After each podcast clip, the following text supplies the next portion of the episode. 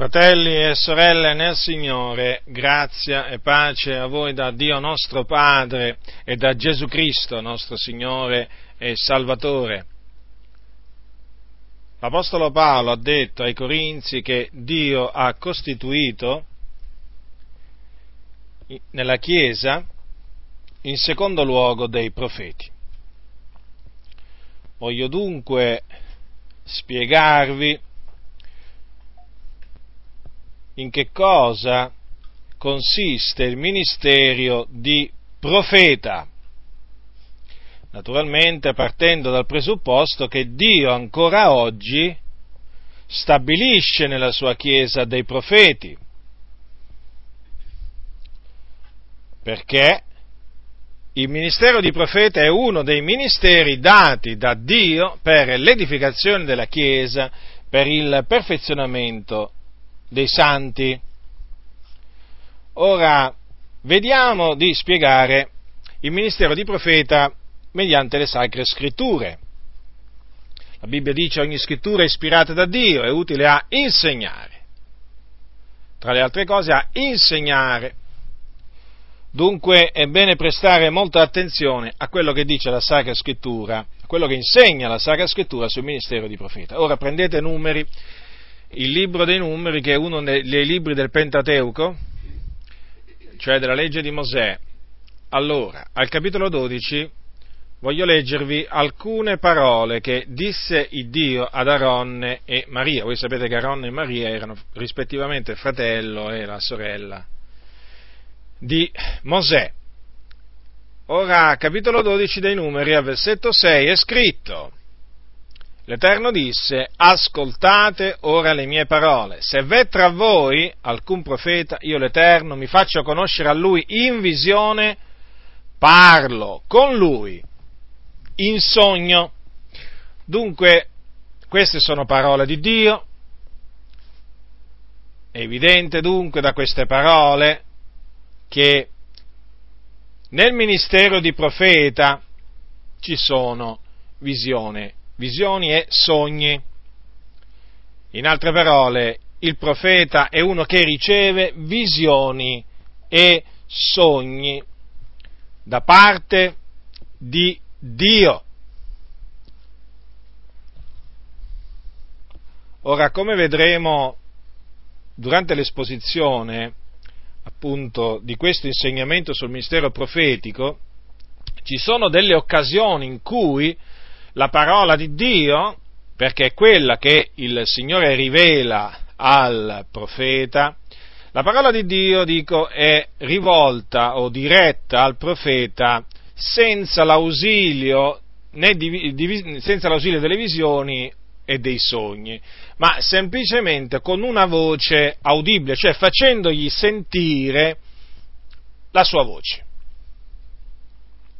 che non necessariamente deve essere eh, come la moltitudine di molte acque, perché voi sapete che la voce del Signore eh, è descritta in questi termini nei, eh, nella, sacra, nella, sacra, Scrittura. Eh, spesso quando ehm, nella Bibbia, quando alcuni hanno sentito la voce di Dio, l'hanno sentito come un rumore di molte acque ed è così la voce di Dio, solo che talvolta il Signore può parlare anche con una voce che non ha, non ha, quel, eh, non ha quel, rumore, quel, quel, timbro, comunque sia, è sempre una voce che viene dal, eh, dal Signore.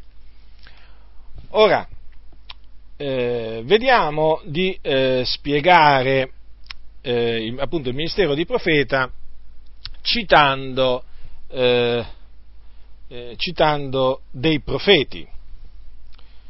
Ora, bisogna tenere presente questo, che siccome che il profeta è uno che riceve visioni e rivelazioni, bisogna naturalmente vedere in che cosa consistono queste visioni e rivelazioni, cioè che cosa Dio fa sapere al profeta o tramite il profeta. Il Signore, eh, tramite il profeta, può fare sapere un evento futuro, come per esempio l'arrivo di una persona, la nascita di una persona, la morte di una persona ed altre cose che concernono il, il futuro. In questo caso c'è la manifestazione del dono di parola di sapienza, perché la parola di sapienza, che è uno dei doni dello Spirito Santo menzionati da Paolo ai Corinzi, non è altro che la rivelazione di un evento futuro o di un comando il cui eseguimento concorrerà all'adempiersi di, quel, di quell'evento. Per esempio, quando Dio fece sapere a Noè che avrebbe mandato il diluvio, non solo gli fece sapere eh, che avrebbe mandato il diluvio, ma gli disse pure di costruire un'arca. E gli disse anche come doveva farla. E anche in quel caso ci troviamo davanti a una parola di sapienza, quindi sia l'annuncio del, la predizione del diluvio anche il comando di come doveva fare l'arca eh, rientrano appunto nella manifestazione del dono di parola di sapienza. E il profeta ha questa manifestazione, perché vedete, il profeta, dopo lo, lo spiegherò, diciamo, eh, andando avanti, oltre al dono di profezia, ha dei doni di rivelazione. Ora, i doni di rivelazione sono appunto il, il, il dono di parola di sapienza, poi il dono di parola di conoscenza. La parola di conoscenza è la rivelazione di un evento già avvenuto, per esempio potrebbe essere eh, la rivelazione di un furto che qualcuno ha fatto, o per esempio eh, la rivelazione di una menzogna detta da qualcuno, o la rivelazione di un, per esempio, un adulterio commesso da qualcuno. E però può, può anche consistere la parola di conoscenza nella rivelazione dell'identità, della vera identità di una, eh, di una persona. La parola di, di, di conoscenza co, può consistere anche nella rivelazione di un fatto che sta avvenendo mentre eh, il profeta parla. Dunque c'è questa distinzione da fare tra parola di sapienza e parola di conoscenza. L'altro dono di rivelazione è il discernimento degli spiriti, tramite cui appunto il Signore eh, fa eh, vedere o comunque fa discernere mh, la presenza degli, degli spiriti malvagi e questo al fine naturalmente di, eh, di cacciarli nel nome di Gesù Cristo questi spiriti. Quindi ministero, chi ha ricevuto il ministero di profeta ha ricevuto, ha necessariamente ricevuto il dono di profezia e dei doni di rivelazione. Ma vedremo dopo alcune cose, diciamo, per spiegare ancora meglio queste, questa differenza, perché naturalmente già alcuni sicuramente di voi si domandano come mai non ritieni che con il dono di profezia si predicano eventi futuri, ve lo spiegherò appunto dopo perché come vedremo c'è differenza tra il dono di profezia e il dono di parola di sapienza, la predizione di un evento futuro non, non viene data tramite il dono di profezia perché chi, eh, chi profetizza parla agli uomini un linguaggio di edificazione, esortazione e consolazione, non ha nessun evento futuro da, eh, da dare, da dire, perché l'evento futuro viene rivelato da Dio mediante la parola di sapienza. Anche se talvolta l'evento futuro, diciamo, la predizione dell'evento futuro viene catalogata come profezia, però è un termine in effetti che potrebbe trarre, potrebbe trarre in inganno, perché c'è differenza tra profezia e rivelazione. Allora, vediamo Samuele. Il profeta Samuele, voi sapete che Samuele fu stabilito profeta da Dio quando era un giovinetto e eh, voi sapete che tutto Israele, da Dan fino a Beersheba, questa è un'espressione che nel, nell'Antico Testamento veniva usata per dire tutto Israele, perché Dan era la città al, eh, la città al nord diciamo, di Israele e Beersheba quella, quella, a sud. Sarebbe come dire oggi eh, eh, tutta, tutta, l'Italia, da, eh, che vi posso dire io, da da Varese, da Varese ad Agrigento, ecco, un'espressione simile. Tutto Israele da Dan fino a Beersheba riconobbe che Samuele era stabilito profeta dell'Eterno, l'Eterno ha continuato a apparire a Scilo, poiché a Scilo l'Eterno si rivelava a Samuele mediante la sua parola e la parola di Samuele era rivolta a tutto Israele. Questo è scritto in 1 Samuele capitolo 3 versetto 20 e 21. Ora, gli israeliti dunque riconobbero che quel giovane eh, Samuele eh, era stato costituito profeta da Dio. Eh, perché? Come, come fecero a riconoscerlo? Beh, è molto semplice. Perché videro che quello che Samuele diceva nel nome del Signore o da parte di Dio si avverava. E eh, naturalmente questo venne a conoscenza, a conoscenza, di tutti e quindi eh, andavano a consultarlo. Andavano a consultarlo per, per, per, svariate, per svariati motivi.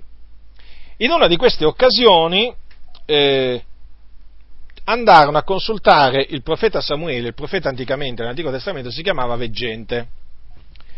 Lo andarono a consultare eh, un certo Saul e il suo servo. Vediamo appunto nel, nel, in 1 Samuele capitolo 9 questi fatti.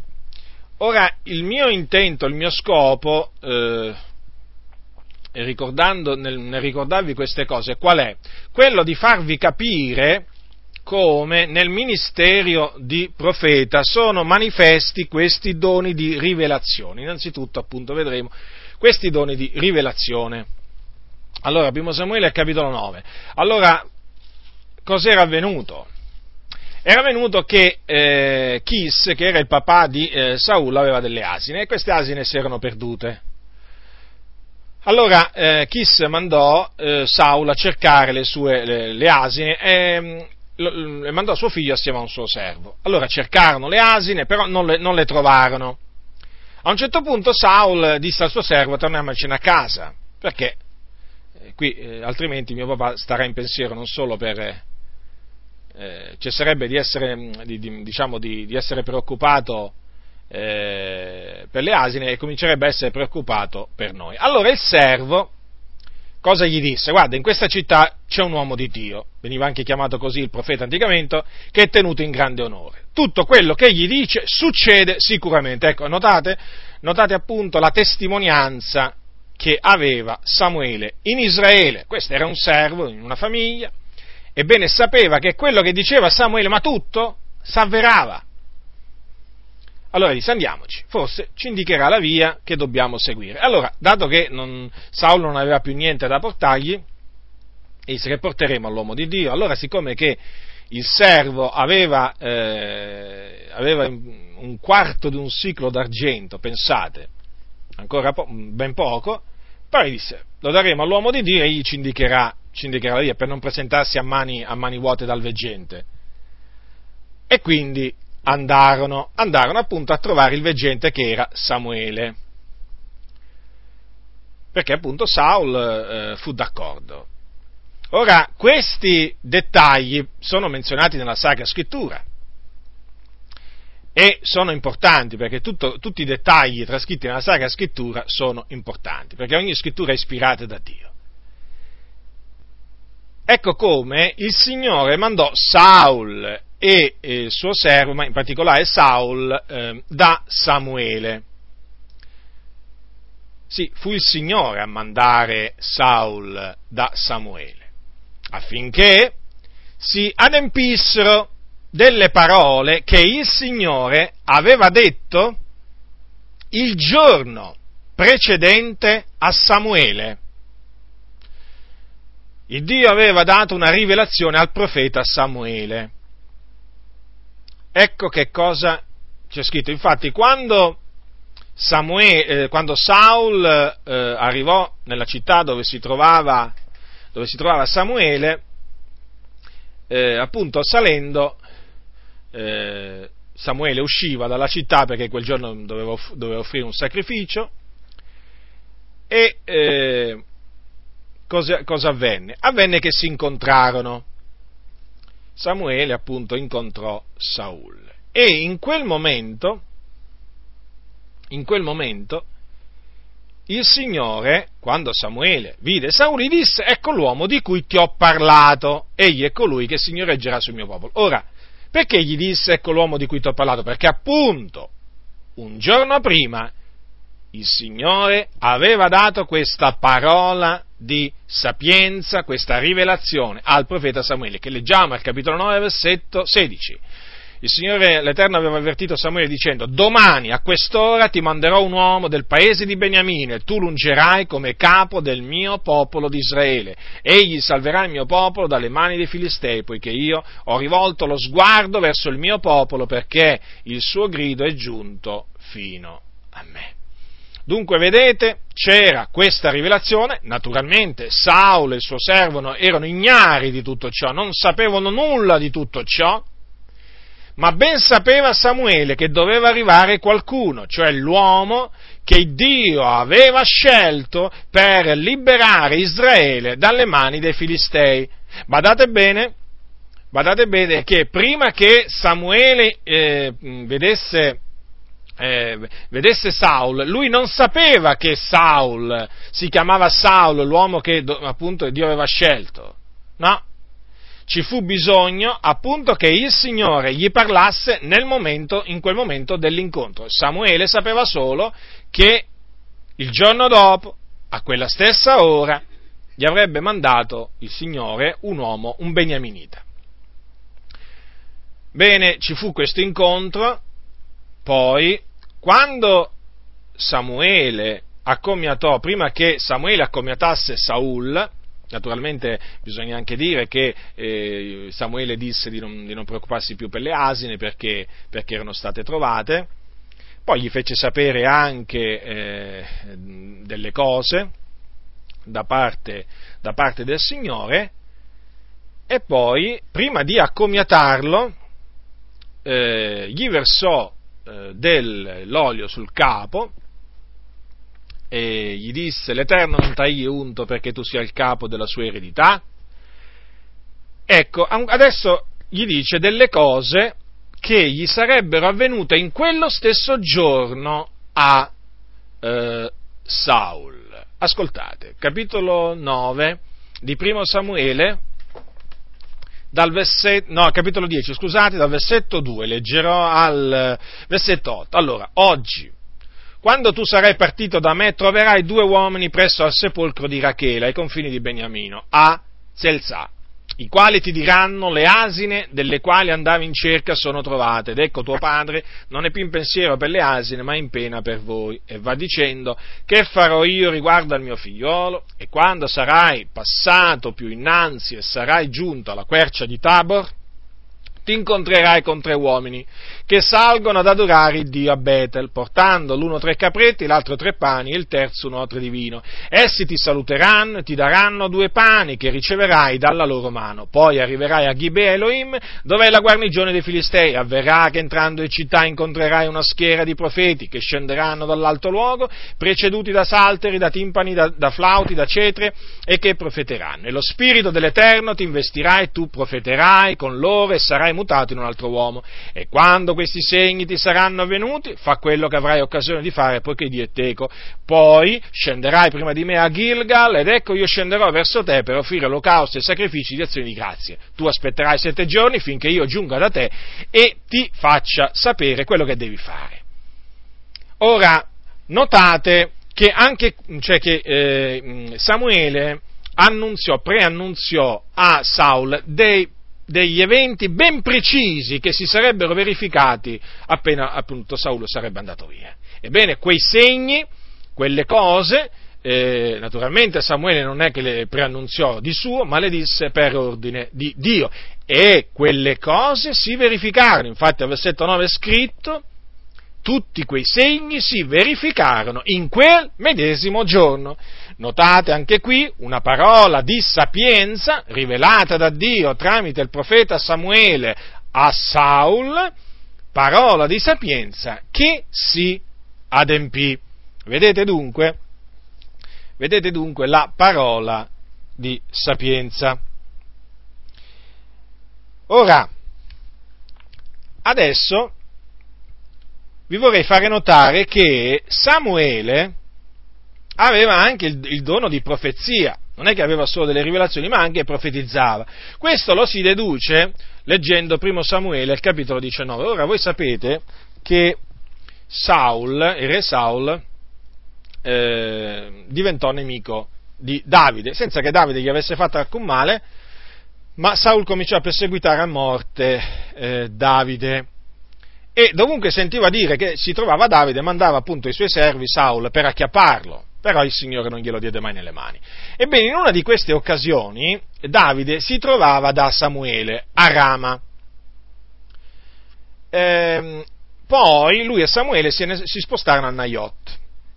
La cosa fu riferita a Saul dicendo, ecco Davide a Naiot presso Rama. Allora, al versetto 20 al capitolo 19 è scritto, e Saulo inviò dei messi per pigliare Davide, ma quando questi videro l'adunanza dei profeti che profetavano con Samuele che teneva la presidenza, lo Spirito di Dio investì i messi di Saulo che si misero anch'essi a profetare. Quindi vedete, Samuele non solo aveva delle rivelazioni, i doni di rivelazione, eh, ma aveva anche il dono di profezia. Infatti c'è scritto che profetizzava. Vi ricordo che chi profetizza parla agli uomini un linguaggio di edificazione, esortazione e consolazione. Questo naturalmente avveniva anche sotto l'antico patto, perché dovete sempre tenere presente che eh, sotto l'antico patto anche sotto l'antico patto erano operanti i doni dello Spirito Santo, tutti però tranne due, che erano il dono della diversità delle lingue, perché quello appunto cominciò a essere, a manifestarsi dal giorno della Pentecoste in poi, cioè dopo l'ascensione di Gesù Cristo in cielo, eh, e il dono dell'interpretazione delle lingue. Ora, questi due doni sono gli unici doni che hanno cominciato a, a manifestarsi eh, dal giorno della Pentecoste in avanti. Gli altri doni, compreso appunto il dono di profezia, e quindi anche i doni di rivelazione erano presenti anche sotto l'antico patto. E difatti, eh, siccome che per essere profeti bisognava, come, bis- come, ancora oggi bisogna avere, il dono di profezia e doni di rivelazione, è evidente che anche sotto l'antico patto questi doni erano manifesti. Allora, eh, c'è anche il profeta Eliseo. Adesso vediamo il profeta Eliseo. Ora, vediamo eh, al capitolo 5 del secondo re, capitolo 5 di secondo re. Vediamo come fossero operanti anche nel profeta Eliseo i doni di rivelazione, dei doni di rivelazione. Allora, al capitolo 5 la storia la conoscete, è la storia di Geazi, colpito dalla lebbra. Allora, vediamo gli antefatti. Allora, eh, un certo Naaman, il Siro, era andato da Eliseo per essere guarito e Eliseo gli diede degli ordini da parte di Dio in vista della sua guarigione, cioè gli disse va lavati sette volte nel Giordano e la tua carne tornerà sana e tu sarai puro. Va bene, Naaman fece quello che il profeta gli aveva detto e fu guarito. Propose eh, di dare, offrì a, al profeta Eliseo dei doni, ma Eliseo rifiutò, non accettò nulla. Quantunque Naaman lo pressò ad accettare, ma Eliseo rifiutò. Allora che cosa è successo? Che il, il, il servo di Eliseo, che si chiamava Geazi, pensò tra sé, capitolo 5, versetto 20, di secondo re. Ecco, disse fra sé il Gheazi, ecco il mio signore è stato troppo generoso con Naaman, con questo Siro, non accettando dalla sua mano quel che egli aveva portato. Come è vero che l'Eterno vive, io gli voglio correre dietro e voglio aver da lui qualcosa. Così Gheazi corse dietro a Naaman e quando Naaman vi, vide che gli correva dietro, saltò giù dal carro per andargli incontro e gli disse, vai tutto bene? Quegli rispose, tutto bene. Il mio Signore mi manda a dirti, ecco, proprio ora mi sono arrivati dalla contrada montuosa d'Efraim due giovani dei discepoli dei profeti. Ti prego, da loro un talento d'argento e due mute di vestiti. Naaman disse, piacciati accettare due talenti, e gli fece premura.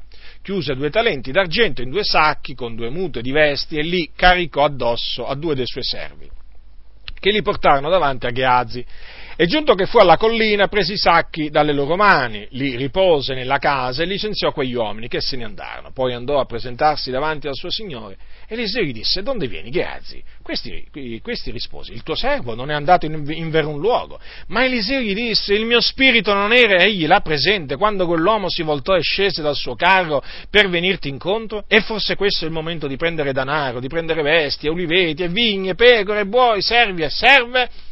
La lebbra di Naaman s'attaccherà perciò a te ed alla tua progenie in perpetuo. E Geaz uscì dalla presenza di Eliseo, tutto lebroso, bianco come la neve. Ora dunque, Eliseo non sapeva niente, ma il Signore, mediante una parola di conoscenza, in questo caso una parola di conoscenza, gli rivelò che il suo servo Geazi era andato, era corso dietro a Naaman e si era fatto dare delle cose che Naaman, cioè che Geazi non avrebbe dovuto ricercare. Quindi ci fu anche qui una rivelazione. In questo caso, appunto, parliamo di parola di conoscenza, cioè rivelazione di un fatto già avvenuto ma abbiamo anche la, eh, la, predizione di un evento futuro, in questo caso un giudizio terribile di Dio contro eh, Geazzi. In questo caso abbiamo la parola di sapienza. Infatti, quando eh, in seguito Eliseo disse a Geazi, la lebbra di Naaman s'attaccherà perciò a te dalla tua progenie in perpetuo, in quel momento lui fece una predizione di un, di un particolare evento che si sarebbe di lì a poco adempiuto. Si trattò di un giudizio di Dio, certo, perché nella parola di sapienza c'è anche la rivelazione di un giudizio di Dio. Perché il nostro Dio è un Dio che esercita ancora oggi i suoi giudizi, sia sui credenti che sugli increduli. Ricordatevi il giudizio ha da cominciare dalla casa di Dio. Comincia da là. Non comincia da quelli di fuori, comincia da quelli di dentro. E chi sono quelli di dentro? Siamo noi. E cosa succede quando, quando Dio giudica? Punisce.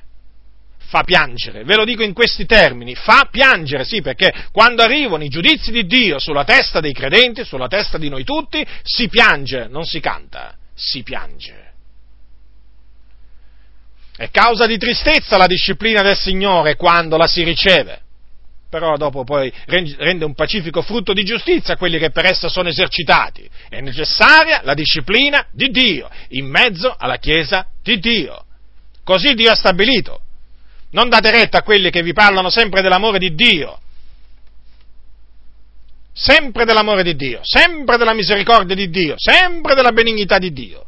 Mai, mai della giustizia di Dio, mai dei suoi giudizi, mai dei suoi castighi. Come Dio castiga, certo. Abbiamo un esempio qui, il servo di Geazi, castigato dal Signore, con la lebbra, considerate, quella lebbra da cui era stato guarito Naaman, s'appiccicò a Geazi. Terribile il Signore. Il Dio è un Dio tremendo. Ah, qualcuno potrebbe dire, ma qui il Dio dell'Antico Testamento. Perché? Il, no, il Dio del Nuovo Testamento è diverso? Non mi risulta. Io l'Eterno non muto, dice il Signore, il carattere di Dio, i suoi attributi non cambiano, non mutano. Dio era santo sotto l'Antico Testamento ed è santo oggi. Dio era giusto nell'Antico Testamento e Dio è giusto ancora oggi. Dio detestava il falso testimonio, abborriva il falso testimonio sotto l'Antico Testamento e lo abborrisce ancora oggi. Abborriva l'uomo di sangue allora, lo abborrisce adesso. Castigava allora le nazioni, li castiga adesso. Castigava allora il suo popolo, lo castiga adesso. Non è cambiato nulla da questo punto di vista. Nulla! Altrimenti dovremmo dire che Dio è cambiato, ma Dio non è cambiato. Purtroppo è cambiato il messaggio. È cambiato il messaggio. Molti che si dicono servi del Signore hanno deciso di cambiare il messaggio e quindi presentano un Dio cambiato, un Dio strano. Io lo chiamo così, un Dio strano. Io quando sento parlare certi credenti di Dio, sento parlare di un Dio strano, a cui ci manca qualche cosa. Certo, Perché questi credenti si sono fatti l'idea di un Dio, un'idea particolare di Dio. Un'idea particolare. Un, un Dio che quasi con cui si può giocare, quasi che fosse, che vi posso dire io, una bambola, un giocattolo. Ci sono mai certi credenti che con Dio hanno una tale confidenza che lo chiamano papino. Papino gli dicono, papino. Papino. Badate bene a voi stessi. Chiamate Dio Padre nostro, non Papino.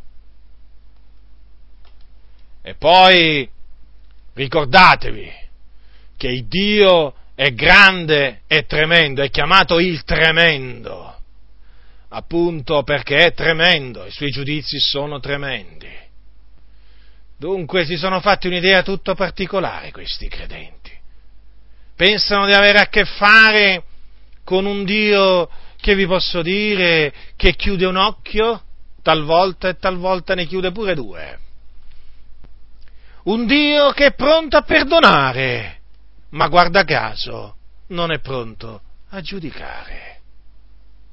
Non è pronto a castigare il nostro Dio. Come? La scrittura dice che è pronto a, è pronto a giudicare i vivi e i morti. E questi come lo fanno passare? Come presentano il Dio questi pastori? Come un Dio proprio che non punisce proprio. Non punisce il Dio di questi predicatori. No, no, fratello, Dio è un Dio d'amore. Ma ditemi un po', ma ditemi un po', ma Dio d'amore era anche quell'Iddio che mandò le truppe romane con a capo Tito a distruggere Gerusalemme nel 70 d.C.?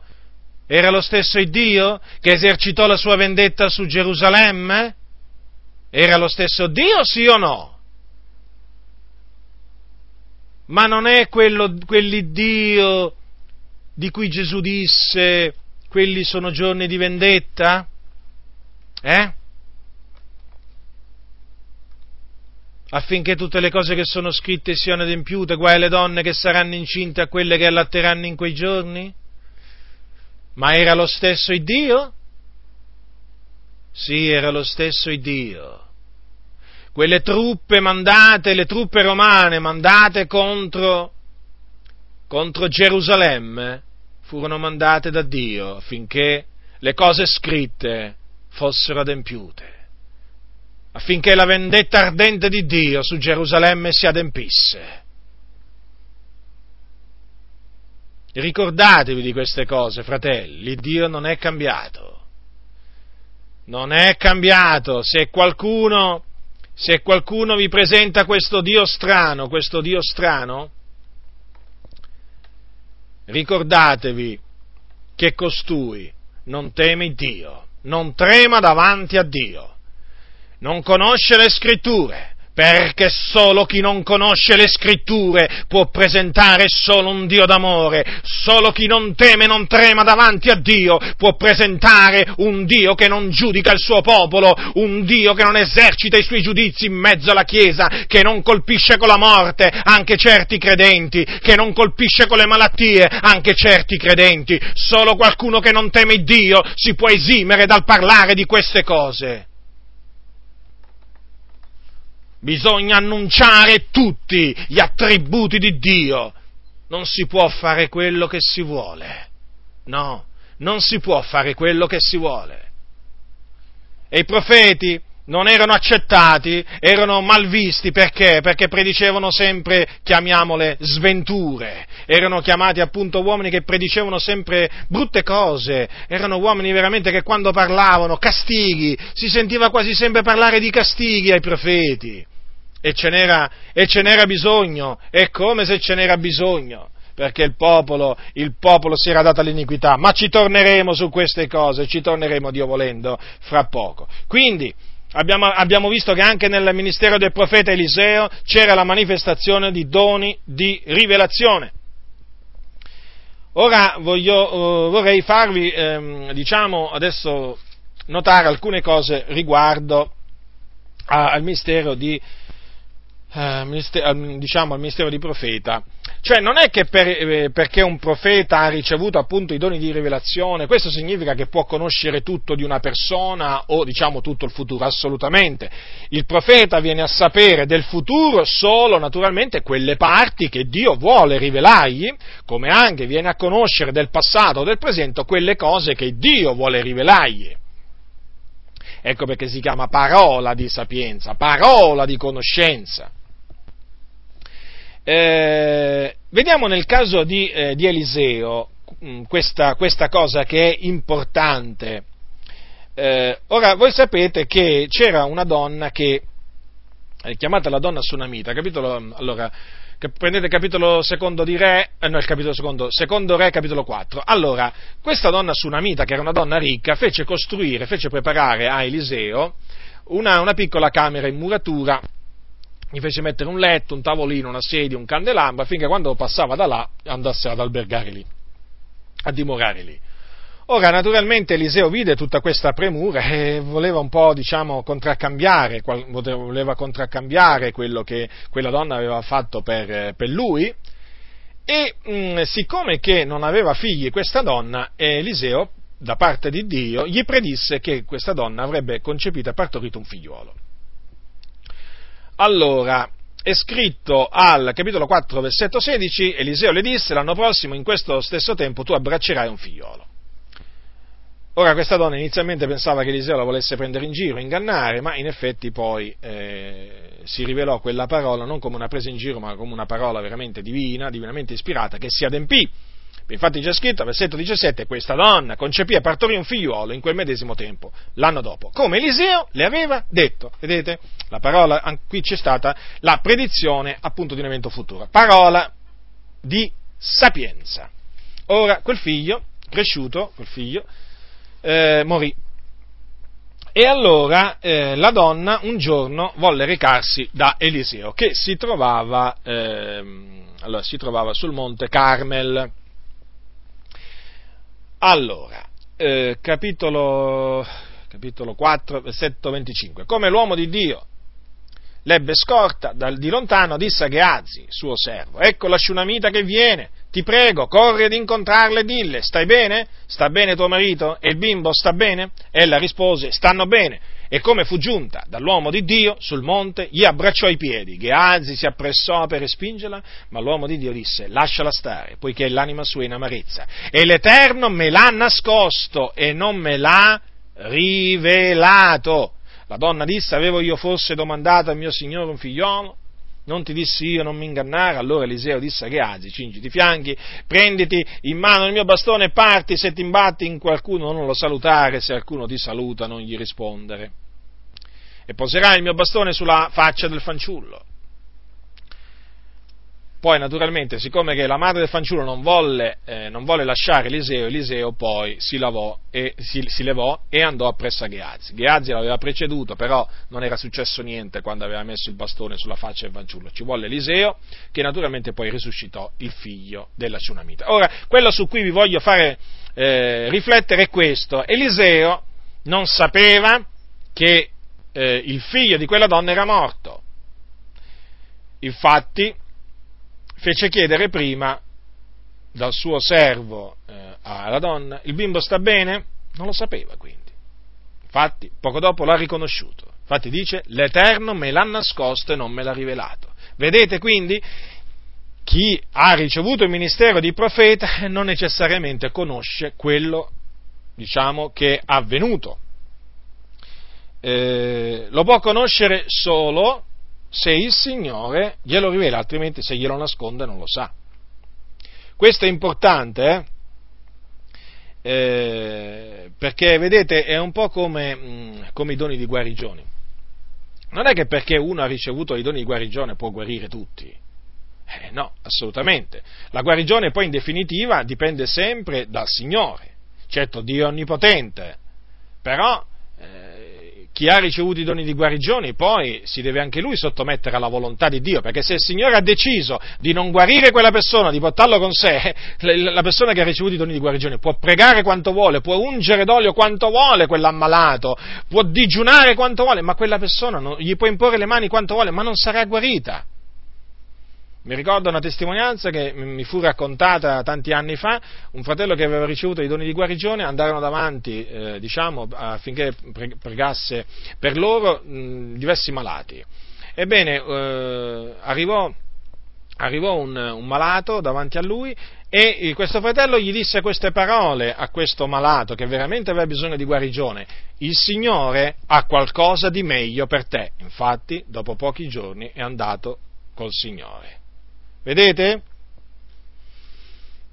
Succede anche questo, perché naturalmente chi ha ricevuto un ministero, non importa quale ministero, è sempre sottoposto alla volontà di Dio. Cioè, il Dio rimane il governatore dell'universo, eh? non è che perché uno riceve dei doni, cioè, eh, può pensare di essere diventato chissà che cosa, assolutamente, o di fare tutto quello che vuole, di dire tutto quello che vuole, no, assolutamente.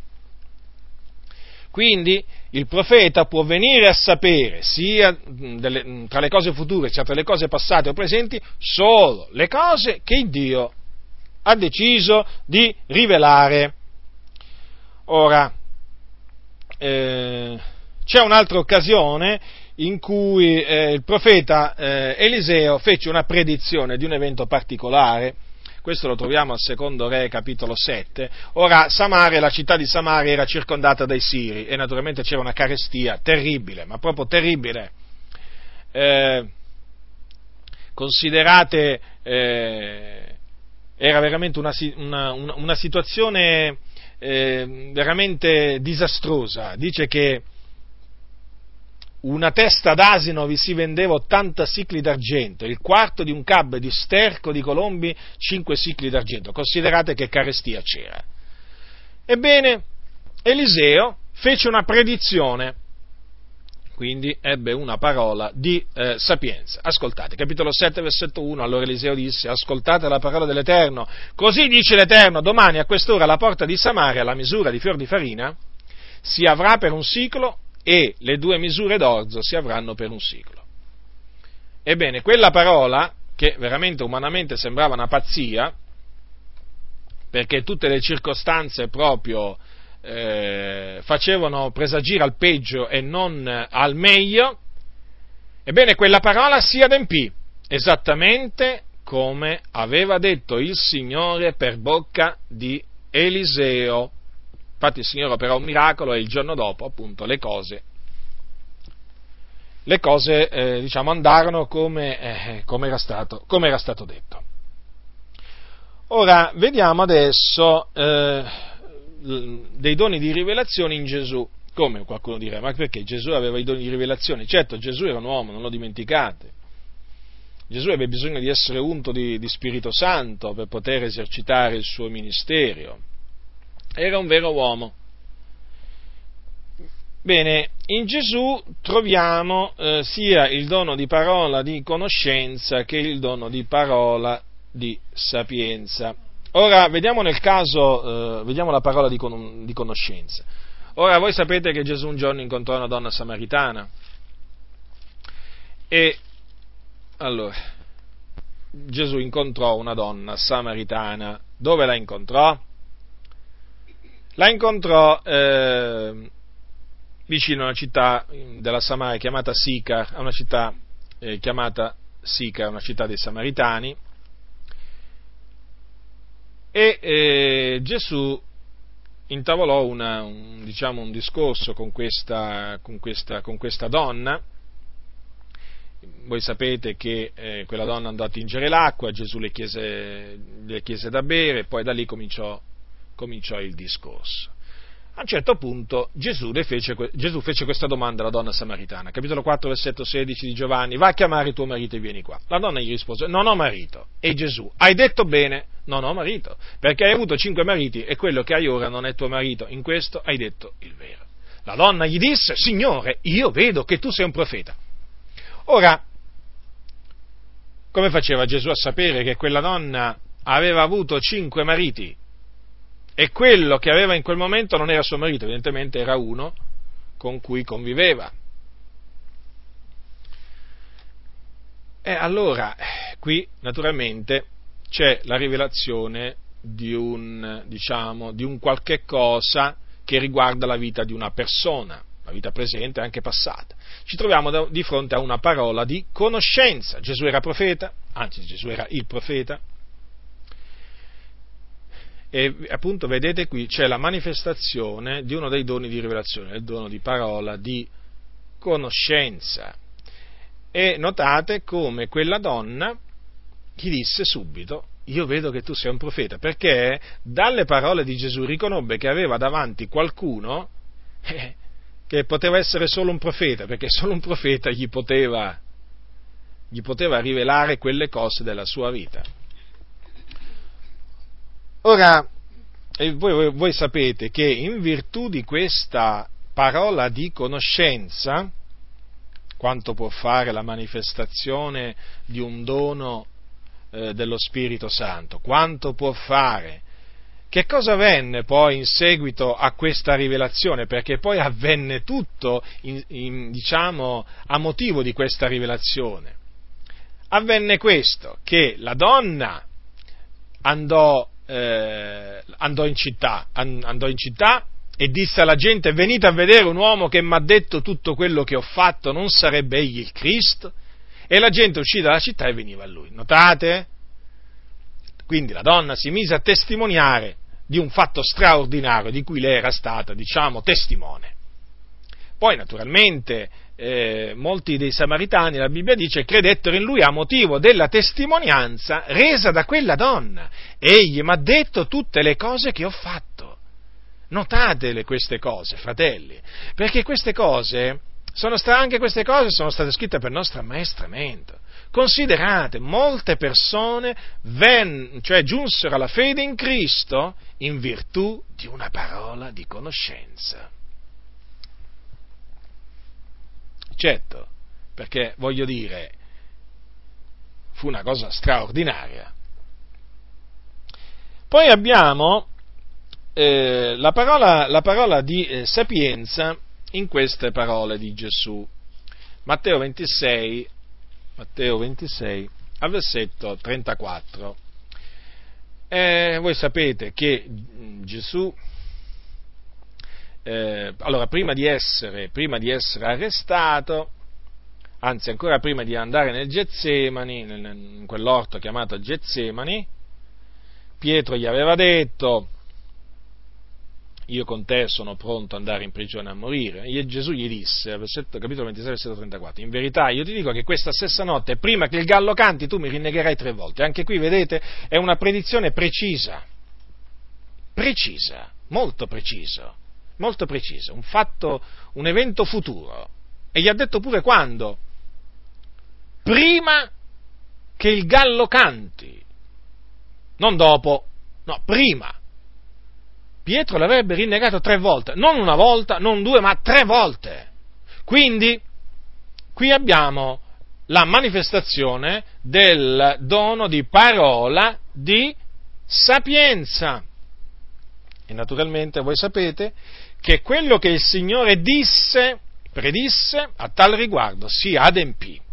Infatti Pietro rinnegò Gesù tre volte e subito dopo il gallo cantò. E Pietro si ricordò della parola che Gesù gli aveva detto e pianse amaramente. Adesso vediamo eh, un altro profeta, lo troviamo negli Atti degli Apostoli, si chiama Agabo. profeta Agabo. Ora, nel libro degli Atti degli Apostoli ci sono due, due, mm, eh, due predizioni che fece questo profeta. Qui siamo quindi dopo la Pentecoste, dopo che lo Spirito Santo era stato sparso il giorno della Pentecoste. Atti. Naturalmente eh, questo naturalmente conferma ancora che cosa? Che il profeta, anche, sotto, anche dopo la venuta di Gesù Cristo, predice eventi futuri. Che, che ne dicano alcuni, alcuni che eh, hanno annullato il ministero di profeta, eh, dicendo che il profeta non è, adesso non è quello che predice eventi futuri. No. Ma la scrittura dice altrimenti. Capitolo 11, versetto, versetto 27. Allora qui ci troviamo ad Antiochia ad Antiochia di eh, Siria, do, eh, diciamo il luogo dove per la prima volta i discepoli furono chiamati cristiani, quello per intenderci. Allora c'è scritto, capitolo 11, versetto 27, ora in quei giorni scesero dei profeti da Gerusalemme ad Antiochia e uno di loro, chiamato per nome Agabo, levatosi, predisse per lo Spirito che ci sarebbe stata una grande carestia per tutta la terra. Ed essa ci fu sotto Claudio. E badate che questa, ehm, questa, questa, questa, eh, questa carestia è registrata anche in alcuni, eh, in alcuni scritti non cristiani. Eh, in altre parole, ci sono delle prove extra bibliche che confermano appunto che quello che dice la scrittura, cioè che poi ci fu appunto questa carestia sotto l'imperatore Claudio. Mm. Ora, notate, Agabo, profeta, è chiamato. Allora, prima di tutto non era il solo, il solo profeta, perché c'è scritto scesero dei profeti da Gerusalemme ad Antiochia, quindi nella chiesa di Gerusalemme c'erano dei profeti, però uno di questi, giunto là appunto ad Antiochia, durante la riunione, si levò e fece una predizione per lo Spirito, ciò significa che fu lo Spirito a fare quella predizione per bocca di Agabo. E che cosa predisse? Una grande carestia per tutta la terra. E questa carestia ci fu sotto l'imperatore Claudio. Anche qui, notate, c'è la rivelazione di un evento futuro e qui ci troviamo quindi davanti a una parola di sapienza. Vedete come la parola di sapienza è manifesta, i doni di rivelazione sono manifesti, non c'è nulla da fare nel ministero di profeta. Ora, a che servì quella, quella, quella predizione? Eh, servì, servì. Certo, perché poi c'è scritto che i discepoli determinarono di mandare ciascuno, secondo le sue facoltà, una sovvenzione ai fratelli che abitavano in Giudea, che di fatti fecero mandandola agli anziani per mano di Barnabe e di Saulo. Quindi vedete, ancora prima che scoppiasse questa, questa carestia, il Signore fece sì che ai fratelli della Giudea, che eh, erano, c'era povertà nella Giudea, ricevessero un aiuto da quei credenti appunto della Chiesa, della chiesa di Antiochia.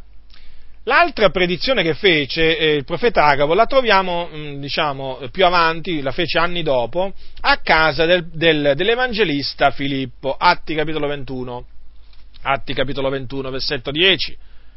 Allora, era, dice Luca, eravamo qui da molti giorni quando scese dalla Giudea un certo profeta di nome Agabo, il quale è venuto da, no, da noi, prese la cintura di Paolo, se ne, lavò, se ne, legò i piedi e le mani e disse, questo dice lo Spirito Santo, così legheranno i Giudei a Gerusalemme l'uomo di cui è questa cintura e lo metteranno nelle mani dei gentili.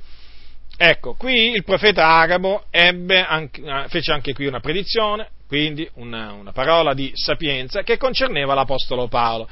Praticamente gli disse che sarebbe stato arrestato e poi dato nelle mani dei gentili. E forse non è quello che avvenne, certo avvenne questo. Infatti poi Paolo, una volta giunto a Gerusalemme, fu preso dai giudei e eh, prima che i giudei lo facessero fuori, eh, arrivò appunto, arrivarono i romani, eh, arrivarono i romani che lo tolsero dalle mani dei, eh, arrivarono i soldati romani che lo tolsero dalle mani del, ehm, dei giudei.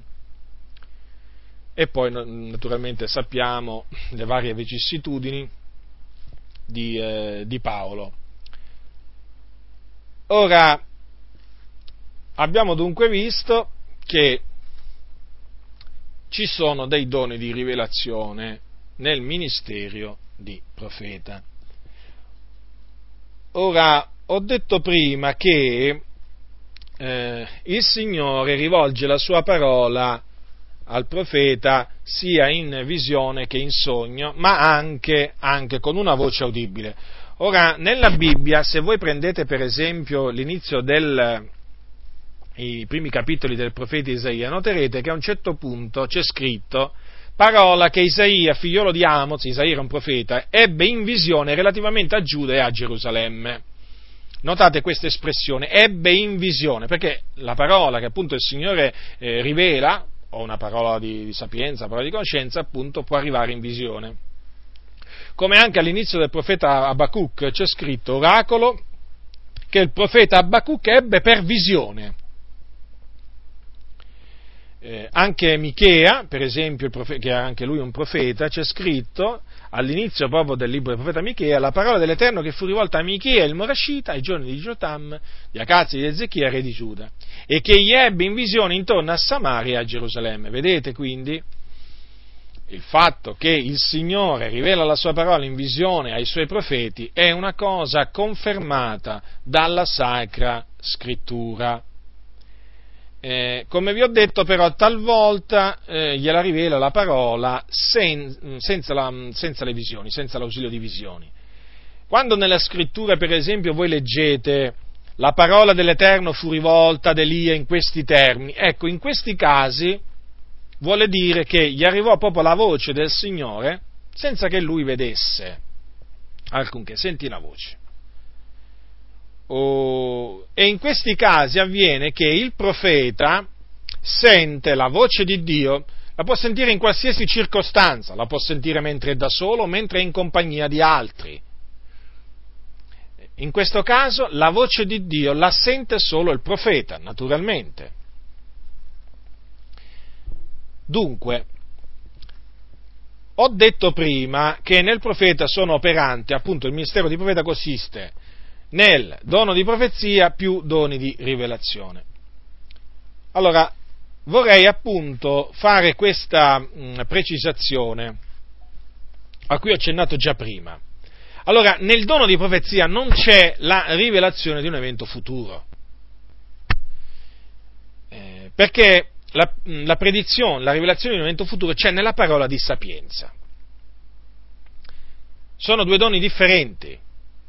Noi sappiamo che vi è diversità di doni e c'è differenza tra il dono di parola, tra il dono di profezia e il dono di parola di sapienza. Ora, chi profetizza, quindi chi ha il dono di profezia, parla agli uomini un linguaggio di edificazione, di esortazione e di consolazione, dice Paolo, dice Paolo ai Corinzi. Come notate, in questa definizione non c'è nessun eh, diciamo, evento futuro predetto. Non c'è scritto che chi profetizza annuncia eventi futuri, anche se, ripeto, talvolta il verbo profetizzare e il termine profezia vengono usati anche nella scrittura in relazione a, diciamo, prediz- eh, cose future. Però la predizione di, una, di un evento futuro in effetti è una parola di sapienza. Ora, vediamo alcune, alcune diciamo, parole di edificazione, esortazione e consolazione, appunto enunciate tramite il dono di profezia. Questo per farvi capire appunto come nel dono di profezia non c'è predizione di evento futuro. Allora prendete il capitolo 28 di Isaia, al versetto al versetto 23. Allora, Isaia, 20, capitolo 28, versetto 20, dal versetto 23. Porgete orecchio e date ascolto alla mia voce. Queste sono parole del profeta Isaia. State attenti, ascoltate la mia parola. L'agricoltore ara egli sempre per seminare, rompe ed erpica egli sempre la sua terra quando ne ha appianata la superficie, non vi semina egli l'aneto, non vi sparge il comino, non vi mette il frumento a solchi, l'orzo nel luogo designato, il farro entro i limiti adesso assegnati.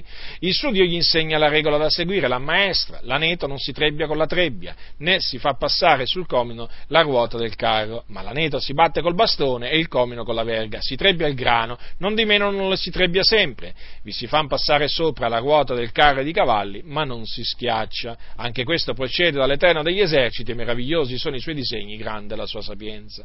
Ecco, queste sono parole di edificazione, enunciate tramite il dono di profezia. Notate, non c'è nessuna predizione di un evento futuro. Vediamo un linguaggio di esortazione al capitolo, al capitolo 46, sempre di appunto del profeta, del profeta Isaia, al versetto, al versetto 8. C'è scritto, ricordatevi di questo e mostratevi uomini o trasgressori, rientrate in voi stessi. Questa è un'esortazione, com'è un'esortazione anche quest'altra di Isaia al capitolo 8, al versetto capitolo 8, versetto eh, 13. L'Eterno degli eserciti, quello santificate, sia Lui quello che temete e paventatevi. Notate appunto le parole di esortazione. Poi abbiamo le parole di consolazione. Poi prendete il capitolo 51, versetto 12, sempre di Isaia. Io, io sono colui che vi consola. Chi sei tu? Che tu tema l'uomo che deve morire, il fiol dell'uomo che passerà come erba? Notate? E queste sono parole sono parole queste qui di consolazione, come per esempio anche queste altre, il 51 Isaia, versetto 7 e 8. Ascoltatemi, o voi che conoscete la giustizia, popolo che hai nel cuore la mia legge. Non temete l'obbrobio degli uomini, né siate sgomenti per i loro oltraggi. Poiché la tignola li divorerà come un vestito e la tarma li roderà come la lana, ma la mia giustizia rimarrà in eterno, la mia salvezza per ogni età. Notate anche qui parole di consolazione il Signore è un Dio che consola gli abbattuti. Consolava gli abbattuti nell'Antico Testamento e li consola ancora oggi gli abbattuti. E lo fa anche tramite appunto il dono di profezia. Ora, abbiamo visto che eh, i profeti predicono degli eventi futuri. Ora, chiaramente ci sono però alcuni che eh, dicono il Signore ha detto, avverrà questo, avverrà quest'altro, il Signore mi ha rivelato, avverrà questo, avverrà quest'altro. Ora, costoro peccano, sì, peccano perché usano il nome del Signore in vano. Dicono l'Eterno dice quando l'Eterno non ha detto nulla fanno parlare in altre parole la loro lingua, fanno dire a Dio delle cose che Dio non ha mai detto. Il profeta non può dire quello che vuole lui, non è autorizzato a dire quello che vuole lui, il profeta è autorizzato a dire solo quello che Dio gli comanda da, di dire. Nel libro del Deuteronomio il Signore ha detto queste parole, marcatevele queste parole, capitolo 18. Ma il profeta, capitolo 18, versetto 20, ma il profeta che avrà la presunzione di dire in mio nome qualcosa che io non gli abbia comandato di dire o che parlerà in nome di altri dei, quel profeta sarà punito di morte. Avete notato quindi? Avete notato il giudizio di Dio contro i profeti che eh, dicono di cose diciamo, che il Signore non ha comandato o parlano niente di meno in nome di altri dei? Avete in che cosa, in che cosa consiste? Morte. Ora qualcuno potrebbe dire, ma qui come facciamo a sapere se quel profeta che, che, che, predice un evento futuro, quando dice l'Eterno dice, l'Eterno mi ha detto, l'Eterno mi ha rivelato, come facciamo a sapere se quello che lui ha predetto l'ha, de, l'ha predetto il Signore o meno? Ma la scrittura non ci lascia mica nel buio, sapete? No, no, no, no, la scrittura dice la, la, tua parola è una lampada al mio piano, una luce sul mio sentiero, quindi prestiamo attenzione alla legge, alla testimonianza, alla rivelazione. Allora, ecco cosa dice la scrittura, come farà riconoscere se uno parla da parte di Dio o no, se quella parola praticamente l'ha detta il Signore o l'ha detta lui per, per suo senno, di sua presunzione. Allora, per presunzione. Capitolo 18, versetto 21 e 22. E se tu dici in cuore tuo, come riconosceremo la, palo- la, parola che l'Eterno non ha detta? Quando il profeta parlerà in nome dell'Eterno e la cosa non succede, non si avvera, quella sarà una parola che l'Eterno non ha detta. Il profeta l'ha detta per presunzione. Tu non lo temere. Eh sì, perché noi non dobbiamo temere gli uomini, ma dobbiamo temere Dio. Allora, avete notato come si fa a riconoscere una parola che il Signore non ha detta tramite un profeta? Eh, quando quella cosa non succede, non si avvera, eh, quella è una parola detta per presunzione, non l'ha detta il Signore, perché tutto quello che il Signore predice si avvera. Il Signore manda ad effetto tutta la sua volontà. Quando ha detto una cosa non la farà? Le sue promesse sono fedeli e veraci. Tutto ciò che Dio promette di fare in futuro, tutto quello che Lui preannuncia, quello succede sicuramente. Il Dio non è solo un Dio che prevede, ma è un Dio che predetermina. Quello che Dio ha preannunziato lo ha pure predeterminato. State attenti che in molte comunità eh, serpeggia questa falsa dottrina, che sì, il Dio preannuncia ma non predetermina. Come? Quello che preannuncia allora non l'ha predeterminato, ma che, vate, ma che andate cianciando, ma che andate cianciando.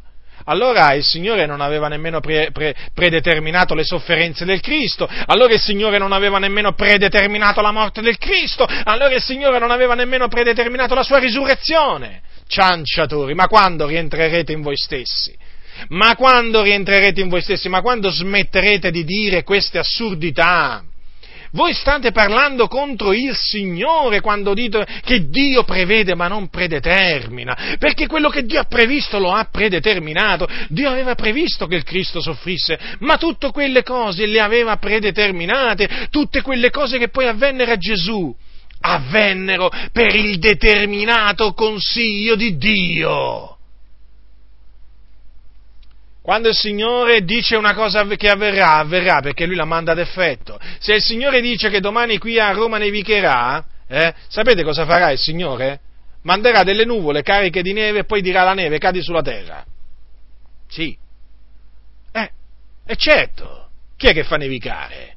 Che nevica così, il cielo fa cadere la, pio- la, la neve, la pioggia così, di suo, di suo seno. No, è il Signore che comanda la pioggia, comanda la neve, comanda la grandine. Allora, se il Signore dice che domani nevicherà, nevicherà! E naturalmente per far nevicare manderà le nuvole. E con le nuvole manderà la, la, la neve con le nuvole. Dovrà, par- dovrà, parlare alla neve, certo. Quindi quello che Dio prevede, è qualche cosa che Dio ha predeterminato, e di fatti poi lo manda ad effetto. Badate bene, fratelli, badate bene perché veramente circolano delle false dottrine in mezzo alle chiese veramente che talvolta hanno dell'incredibile, mostrano, denotano un'ignoranza delle sacre scritture che è spaventosa. Ora, il profeta abbiamo visto che oltre a predire eventi futuri, profetizza anche. E naturalmente eh, uno potrebbe dire, eh, ma io come faccio a sapere se quello è la profezia? Vi ricordo che nella profezia non c'è un evento futuro predetto, ma come faccio a sapere che, che, che quella profezia è da parte di Dio o, o, il profeta l'ha detta di suo senno? Beh, tu fai quello che dice la Sacra Scrittura. Dice la Scrittura, parlino due o tre profeti e gli altri giudichino.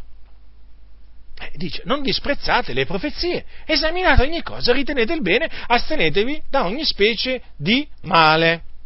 Quindi, che cosa bisogna fare quando il profeta rivolge un, un linguaggio di edificazione, consolazione, esortazione? Bisogna vedere se quelle esortazioni, quelle parole di consolazione sono bibliche o quelle parole di edificazione. Faccio un esempio, se il profeta dice che la, faccio un esempio, in una, eh, faccio un esempio eh, per farvi capire, fratelli, questi qua sono esempi che, che, che, che, faccio solamente per farvi capire. Allora, mettiamo caso che il profeta, eh, il profeta dice che mm, la terra, eh, il Signore sta assisa sulla terra che è quadrata. Ora, è chiaro che la terra non è quadrata, la terra è un globo, così la chiama la Bibbia. E quindi è evidente che alla luce delle Sacre Scritture, eh, dato che la Terra è un globo e non è quadrata, eh, quella, quella profezia è falsa. Ma si possono, vi potrei, vi potrei, veramente fare una sfilza, una lista di, di, di, di profezie che alla, alla, luce delle Sacre Scritture risultano, risultano, false. Quindi quello che deve fare un credente è esaminare le profezie alla luce delle sacre scritture. Per esempio, facciamo un esempio, eh, durante il culto, durante la preghiera, un fratello comincia a dire così, così parla l'Eterno, non mangiate la carne di maiale perché vi contamina l'anima. È chiaro, quello sta profetizzando di suo senno, perché la carne di maiale si può mangiare, non è che chi la mangia ci contamina l'anima, perché appunto non è quello che entra nella bocca dell'uomo che contamina l'uomo, ma quello che esce dalla bocca dell'uomo. Quindi, vedete, c'è una maniera per capire anche se le profezie sono eh, da parte eh, del Signore, dalla parte dello Spirito del Signore o meno, ma dopo ci torno su questo, su questo fatto. Allora, vi ho detto prima che chi appunto predice un evento futuro usando il nome del Signore, ma quell'evento futuro non l'ha ordinato il Signore, incorre nella morte, morte fisica. Eh? Ora vi voglio, leggere, eh, vi voglio leggere quello che avvenne al profeta Anania, un profeta che si chiamava Anania ai tempi di Geremia. Geremia, prendete il capitolo di Geremia, versetto 28. Allora, Geremia, versetto 28. Ecco che cosa troviamo scritto per nostro ammaestramento. Guardate che cosa il Signore ha voluto che fosse trascritto per nostro ammaestramento. Capitolo 28, in quello stesso anno. Al principio del regno di Sedechia, re di Giuda, l'anno quarto, il quinto mese, Anania, figliolo di Azzur, profeta che era di Gabon, di Gabaon, mi parlò nella casa dell'Eterno in presenza dei sacerdoti e di tutto il popolo, dicendo, così parla l'Eterno degli eserciti, l'Iddio di Israele, io spezzo il gioco del re di Babilonia, entro due anni io farò tornare in questo luogo tutti gli eredi della casa dell'Eterno che Nebuchadnezzar, re di Babilonia, ha tolti da questo luogo e apportati a Babilonia. E ricondurrò in questo luogo, dice l'Eterno, Jeconia, figliolo di Joachim, re di Giuda, e tutti quei di Giuda che sono stati menati in cattività in Babilonia, perché spezzerò il gioco del re di Babilonia. E il profeta Geremia rispose al profeta Anania in presenza dei sacerdoti e in presenza di tutto il popolo che si trovava nella casa dell'Eterno. Il profeta Geremia disse, Amen, così faccia l'Eterno, l'Eterno mandi ad effetto quello che tu hai profetizzato e faccia tornare da Babilonia in questo luogo gli eredi della casa dell'Eterno e tutti quelli che sono stati menati in cattività. Però ascolta, ora questa parola che io pronunzio in presenza tua e in presenza di tutto il popolo. I profeti che apparvero prima di me e prima di te, fin dai tempi antichi, profetarono contro molti paesi, contro grandi regni, la guerra, la fame e la peste. Quanto al profeta che profetizza la pace, allorché si sarà adempiuta la sua parola, egli sarà riconosciuto come un vero mandato dall'Eterno. Allora il profeta Anania prese il gioco di sul collo del profeta Geremia e lo spezzò, e Anania parlò in presenza di tutto il popolo e disse, così parla l'Eterno, in questo modo io spezzerò il gioco di Nebuchadnezzar, re di Babilonia, di sul collo di tutte le nazioni, entro lo spazio di due anni. E il profeta Geremia se ne andò. Allora la parola dell'Eterno fu rivolta a Geremia dopo che il profeta Anania ebbe spezzato il gioco di lui sul collo del profeta Geremia e disse, va e dia ad Anania, così parla l'Eterno, tu hai spezzato un gioco di legno, ma hai fatto invece di quello un gioco di ferro poiché così parla l'Eterno degli eserciti, l'Iddio di Israele, io metto un gioco di ferro sul collo di tutte queste nazioni, perché siano assoggettate a Nebuchadnezzar, re di Babilonia, ed essi gli saranno assoggettati e io gli do pure gli animali della campagna. Il profeta Geremia disse al profeta Anania, ascolta, Anania, l'Eterno non t'ha mandato e tu hai indotto questo popolo a confidare nella menzogna. Perciò così parla l'Eterno ecco io ti scaccio di sulla faccia della terra, quest'anno morrai, perché hai parlato di ribellione contro l'Eterno. Il profeta Anania morì quello stesso anno, nel settimo mese. Dunque, Anania aveva fatto una bella predizione, piacevole a sentirsi, molto, molto piacevole, ma aveva fatto una predizione falsa, una menzogna aveva detto, e Dio lo punì facendolo morire. Notate la prudenza di Geremia all'inizio. Amen aveva detto. Così faccia l'Eterno. Però poi avete notato che gli volle dire anche qualche cos'altro. Naturalmente lui ancora non sapeva Geremia, vedete? Che Anania aveva detto il falso. Eppure guardate, poco dopo il Signore rivelò a Geremia che appunto Anania aveva predetto un qualche cosa di falso e per quella falsità il Signore l'avrebbe fatto morire, infatti morì. Perché vi dovete tenere sempre presente che il Dio non rinnega se stesso, egli non muta la parola uscita dalla sua bocca. E Anania con quelle parole aveva stravolto la parola di Dio, il piano di Dio, il disegno di Dio. E quindi il Signore a quel temerario che aveva usato il nome del Signore in vano lo fece morire. Vedete, ci sono ancora oggi molti che usano il nome del Signore in vano e fanno predizioni naturalmente vane. In mezzo alla Chiesa, eh? Fanno parlare la loro lingua. Dicono così parla l'Eterno. E che cosa predicano? Ma un po' di tutto. Per esempio predicano la guarigione di alcuni fratelli malati gravemente. E naturalmente poi quella guarigione non si avvera. Anzi, quelle persone muoiono. Dopo poco tempo, quelle persone malate muoiono.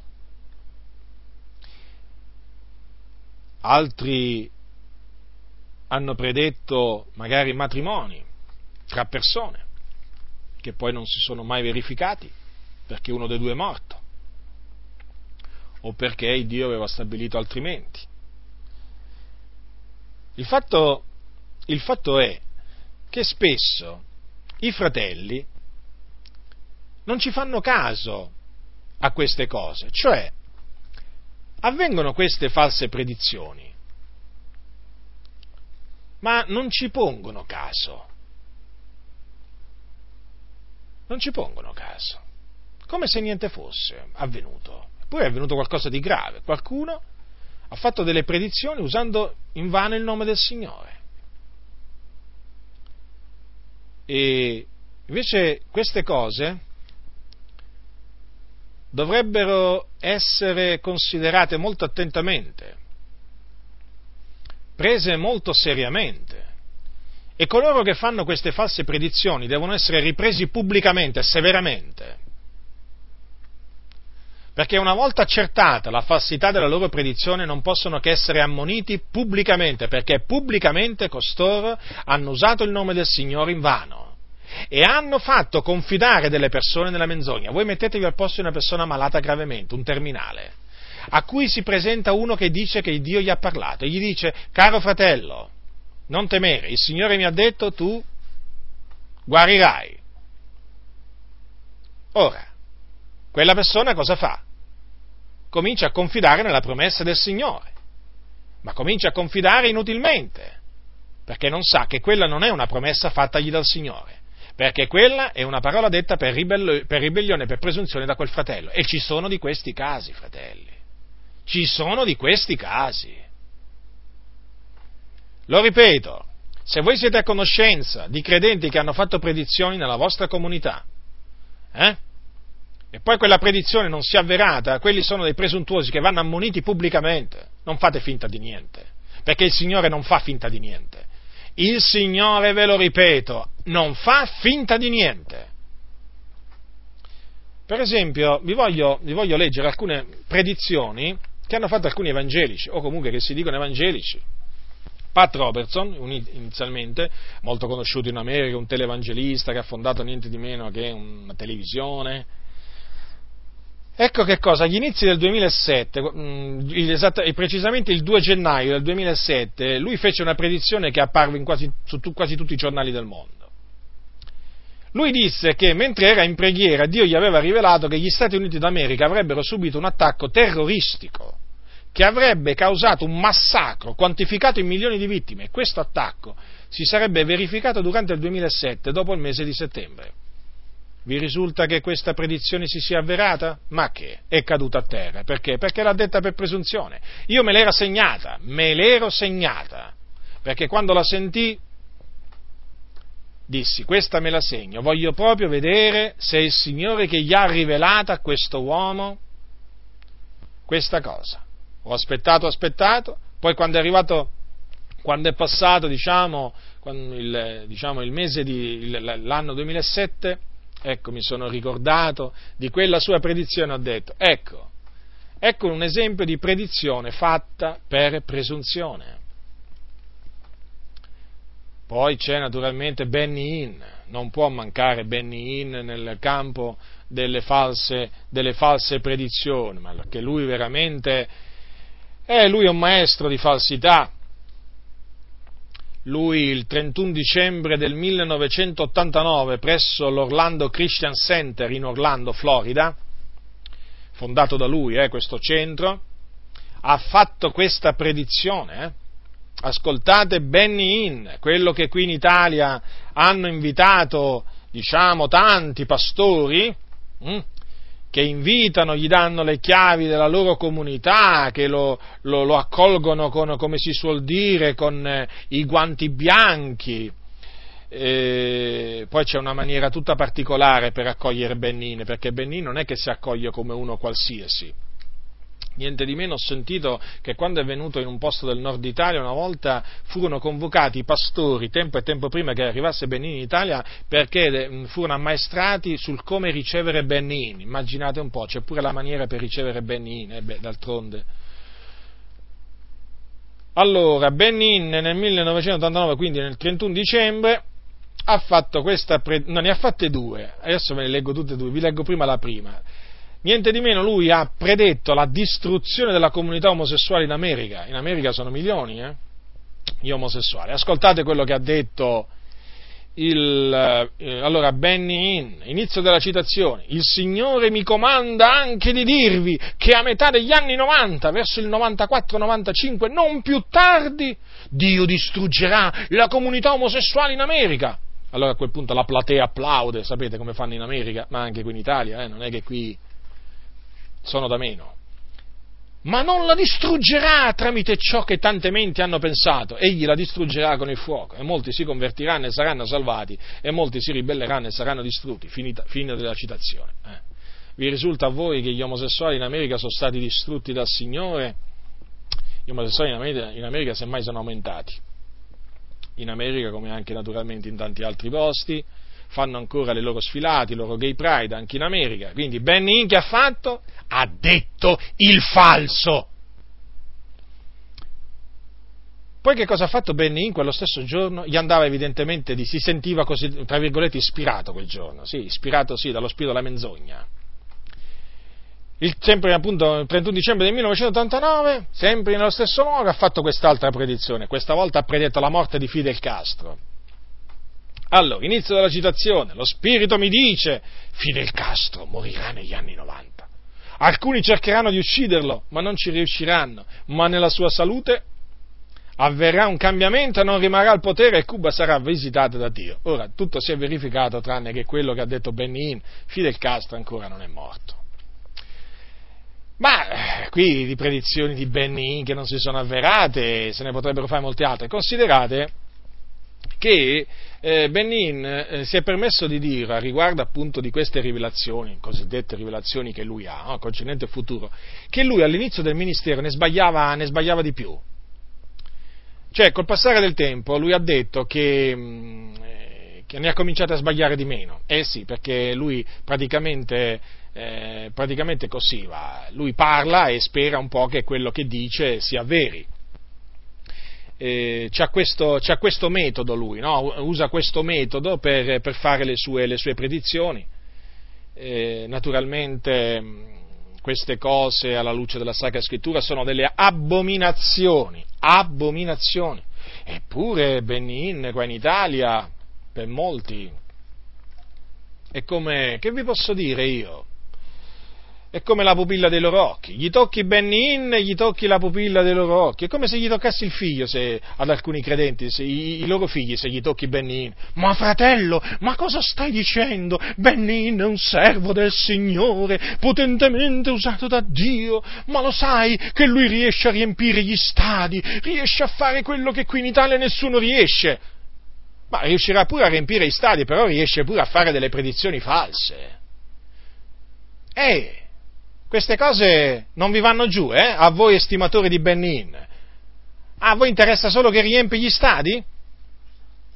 Eh? Vabbè, poi per il resto, naturalmente, poi anche se vi, se vi estorci i soldi a voi non mi importa proprio niente. Ma a voi non vi interessa quindi che lui faccia delle predizioni, usa il nome del Signore in vano, quelle predizioni naturalmente cadono a terra, la verità viene biasimata, a voi questo non vi interessa. A voi questo quindi non vi interessa supporter di, fan, di Benny eh?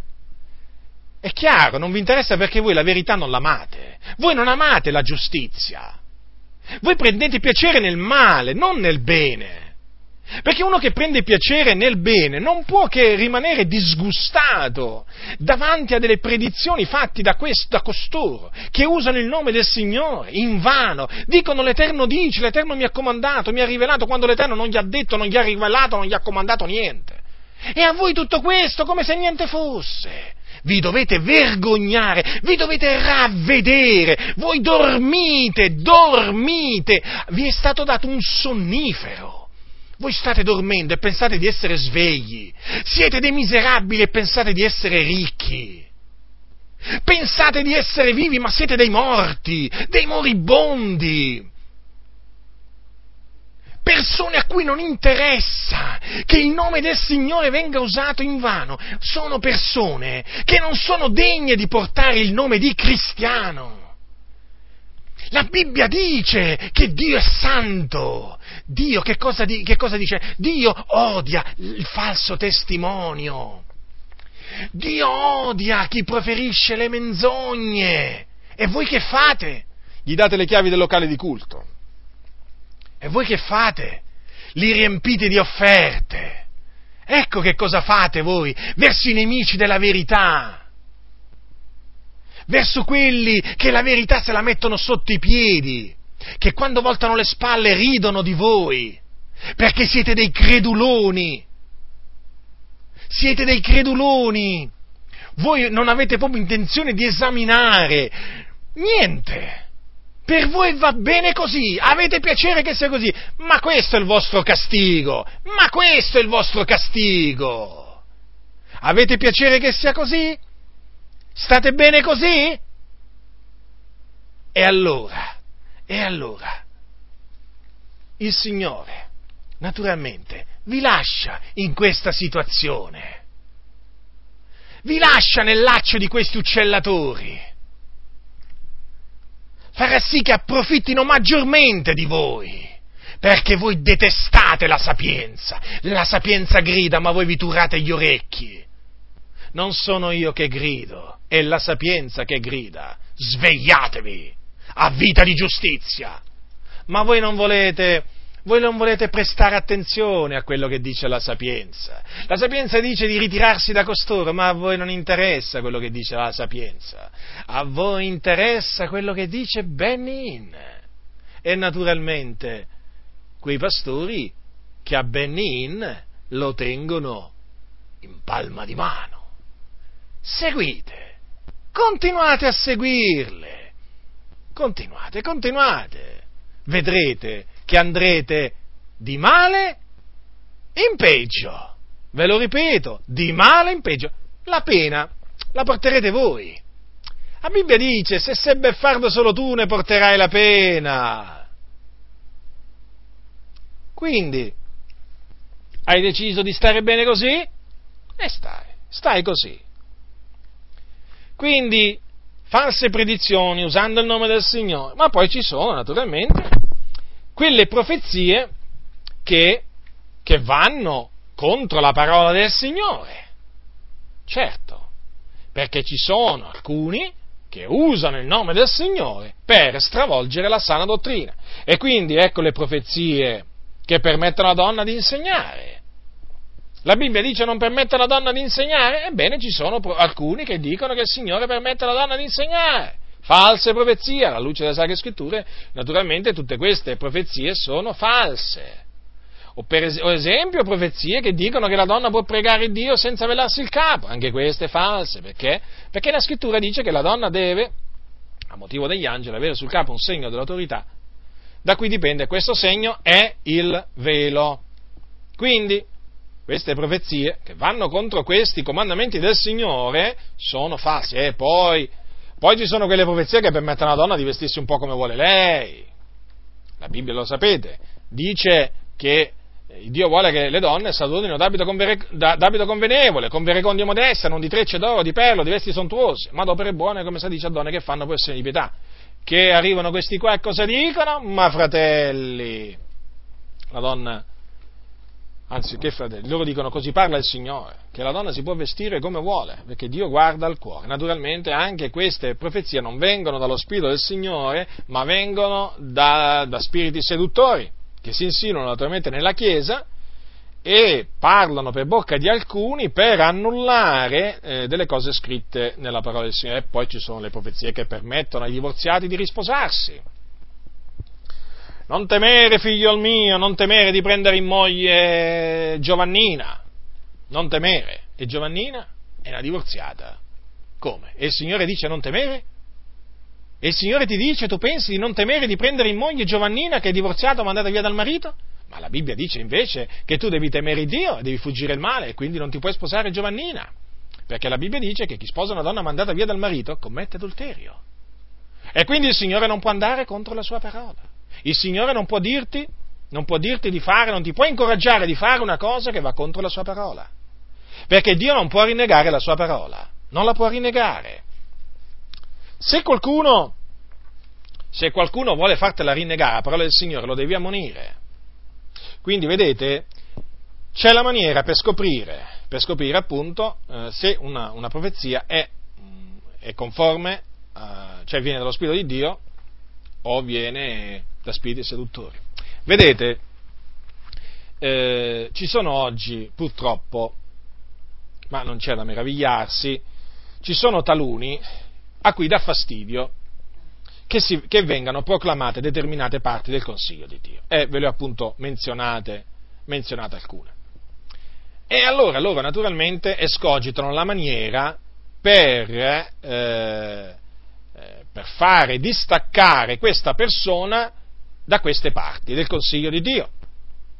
E che cosa ti dicono? Ah, fratello, anch'io sono, sono, un ministro del Vangelo, sai, sono tanti anni nella fede, ho molta esperienza, Dio mi ha rivelato tante cose, sai, eh, Dio mi ha rivelato che noi ci dobbiamo adeguare ai tempi. E allora naturalmente eh, che cosa succede? Succede che lui magari non ti dice disubbidisce a Dio alla sua parola, però usa, comincia a usare delle espressioni come ho avuto una visione, un sogno, una profezia, una rivelazione, usa queste parole naturalmente per avvalorare, avvalorare un determinato falso insegnamento. Naturalmente sono parole queste che quando uno sente chiaramente fanno una certa impressione. E allora bisogna stare attenti perché costoro usano queste parole semplicemente perché non sopportano più la sana dottrina, gli prudono gli orecchi. E allora, dato che non sanno come fare per eh, avvalorare le loro, le loro false dottrine, dicono, il Signore mi ha rivelato. E che gli ha rivelato poi? Gli ha rivelato di andare contro la sua parola, contro la sana dottrina. Ma può essere mai che il Signore Dio si è pentito di quello che ha detto? Ma possibile che ha, ha rivisto la, la, la, la, dottrina che insegnava, tra, che, che, che insegnava tramite l'Apostolo Paolo? Ma possibile mai? a distanza di tutti questi anni, quindi Dio avrebbe aggiornato, avrebbe aggiornato la, la, sua dottrina e avrebbe appunto rivelato questi aggiornamenti a costoro. Diretti nel Signore, diretti nel Signore, costoro sono dei cianciatori, sono persone che non temono il Dio, vi vogliono sedurre, vi vogliono portare lontano dalla parola del Signore, non, non, non vicino alla parola di Dio, quindi vi dovete guardare da loro e ritirare da costoro perché costoro seguono le loro proprie voglie, questi non seguono lo Spirito di Dio, seguono le loro proprie, le loro proprie voglie. E purtroppo molti ci vanno dietro. Ah, quello è un caro fratello, il Dio gli rivela tante cose, poi vai a vedere quello che Dio gli rivela e gli va a rivelare di fare, eh, di fare delle cose contrarie alla volontà di Dio. E quindi è evidente, è evidente che eh, bisogna stare, bisogna stare molto, molto attenti a quei profeti, appunto, che usando il termine visione, sogno, profezia rivelazione, eh, f- diciamo, dicono delle cose contrarie alla parola di Dio per farle accettare e così via. Ora, eh, voglio dirvi adesso alcune cose, che, mh, alcune false mm, diciamo, insegnamenti che esistono, esistono, sul ministero di profeta. Ora, eh, abbiamo già visto abbiamo già visto che il profeta è uno che annunzia eventi futuri, quindi vi, vi metto in guardia da quelli che dicono che il profeta oggi non annunzia più eventi futuri, costoro vi mentono. Allora, generalmente, eh, generalmente, queste sono le false dottrine sul ministero di, di profeta. Allora, prim- alcuni dicono che il pastore è anche profeta perché parla delle cose a venire scritte nella parola di Dio, per esempio parla della venuta del Signore, gli eventi che devono ancora avverarsi. Ora, questo è falso, perché un pastore può essere anche un profeta, se Dio gli dà quest'altro ministero, altrimenti se Dio gli ha dato solo il ministero di pastore, farà solo il pastore. Il fatto che parli delle cose a venire che sono scritte nella Bibbia non, è, non fa assolutamente di lui un profeta. Come non è vero che il profeta è chi per mezzo della predicazione annuncia il messaggio di Dio sotto l'unzione dello Spirito Santo, ma nella maniera più assoluta. Uno può essere un predicatore, ma non necessariamente un profeta, perché lo abbiamo visto, il profeta ha il dono di profezia e poi ha anche dei doni di rivelazione. Eh, naturalmente eh, ho implicitamente confutata anche la, l'altra falsa dottrina che dice che il dono di profezia costituisce profeta chi ce l'ha, perché vi ho dimostrato che oltre al dono di profezia il profeta deve avere anche dei doni di rivelazione. Il solo dono di profezia non fa assolutamente profeta chi lo possiede. Naturalmente questi errori sono tutti errori che vengono fatti per mancanza, per mancanza di, eh, di, conoscenza. Ve lo ripeterò eh, diciamo fino alla fine, la, la mancanza di conoscenza, eh, cioè la mancanza di conoscenza procura dei danni. Procura dei danni fa faticare in vano, fa spendere denaro in vano, fa spendere energie in vano e fa credere anche delle cose in vano, perché sono delle cose, delle cose inutili. Ecco perché alla fede dobbiamo aggiungere, tra le altre cose, anche la conoscenza. Ecco perché la scrittura ci comanda di crescere nella conoscenza. La conoscenza è fondamentale eh, badate che ci sono alcuni che arrivano a dire che persino siamo tutti profeti perché evangelizziamo, eh? anche questa è una falsa dottrina, ma quando mai? La Bibbia dice sono forse tutti profeti. E allora se siamo tutti profeti perché evangelizziamo veramente qui, allora la Bibbia cosa ce l'abbiamo a fare? Assolutamente, assolutamente. Non è così come dicono, eh, come dicono costoro. Eh, ora c'è anche un, un'altra, eh, un altro diciamo, falsa dottrina che è questa. Alcuni dicono che dato che mh, lo Spirito Santo è stato sparso e in, ogni, in ogni cristiano c'è appunto lo Spirito della verità che lo guida in ogni verità, oggi non c'è più bisogno del ministero di profeta nella Chiesa. Come invece ce n'era bisogno sotto l'Antico Testamento eh, tra, gli, tra, gli, tra gli israeliti. Ora, questo non può essere dimostrato può essere dimostrato per, per, mediante le sacre scritture. Innanzitutto vi ricordo che nella Chiesa primitiva c'erano dei profeti, per esempio abbiamo visto Agabo, poi abbiamo visto Giuda e Sila, ma anche nella Chiesa di Antiochia c'erano dei profeti, c'è, c'è scritto che erano dei profeti e dei dottori. E poi il ministero di profeta è menzionato tra, tra i ministeri che il Signore ha stabilito nella sua Chiesa. Agli Efesini Paolo questo ne parla chiaramente. E poi Voglio dire, Paolo dice ai Corinzi, parlino due o tre profeti, gli altri giudichino. E se una rivelazione è data a uno di quelli che stanno seduti, il precedente si taccia. Gli spiriti dei profeti sono sottoposti ai profeti, perché Dio non è un Dio di confusione ma di pace. Quindi evidentemente il fatto che c'è scritto parlino due o tre profeti dà per scontato che nella Chiesa ci sono i profeti. Eh, quindi il ministero di profeta eh, esiste, e bisogna stare attenti a non escluderlo dai ministeri con vari sofismi. Ricordatevi che il Signore biasimò il popolo dicendogli avete ordinato ai profeti di non profetare. E ricordatevi anche che ai tempi di Geremia il, il, diciamo, gli israeliti ribelli dicevano che i profeti non erano che vento e nessuno parlava in essi. Quindi bisogna stare attenti a tutti quei ragionamenti che in una maniera o nell'altra annullano il ministero di profeta. Sì, lo annullano. Eh, certo. I sofismi chiaramente sono i più, i più svariati, ma sempre di sofismi. Sofismi si tratta. Ora, voglio dirvi un'altra cosa. È chiaro che chi ha ricevuto il ministero di profeta non è che nell'assemblea si può comportare come vuole lui. Infatti abbiamo visto che gli spiriti dei profeti, dice Paolo, sono sottoposti ai profeti, perché Dio non è un Dio di confusione ma di pace. E quindi il profeta naturalmente deve seguire l'ordine eh, del culto così come è eh, trascritto nella parola, nella parola del Signore. Ora, per quanto riguarda il ministero profetico esercitato sotto l'antico patto, È vero che sotto l'antico patto lo Spirito Santo ancora non era, non era stato sparso sopra ogni cane, cioè non era stato dato, questa è l'espressione usata, usata nel, nell'Evangelo scritto da Giovanni. Però è anche vero che lo Spirito Santo era, era nei re, che erano stati unti da Dio, e eh, questi re, a questi re il Signore rivelò la sua parola tramite dei profeti. Per esempio, prendiamo Davide. Ora Davide fu unto di Spirito Santo e lo Spirito di Dio era in lui, tanto che lo Spirito di Dio parlò tramite Davide, parlò tramite Davide, per bocca di Davide, lo Spirito Santo parlò tramite Davide. Il Signore aveva messo lo Spirito, il suo Spirito, su Davide. Eppure il Signore fece sapere diverse cose a Davide tramite i suoi profeti. Per esempio, quando, quando Davide diventò re, e ebbe in cuore di costruire un tempio al nome di Dio, e Dio glielo impedì. E in che maniera? Mediante una rivelazione data a Nathan, che era il veggente del re.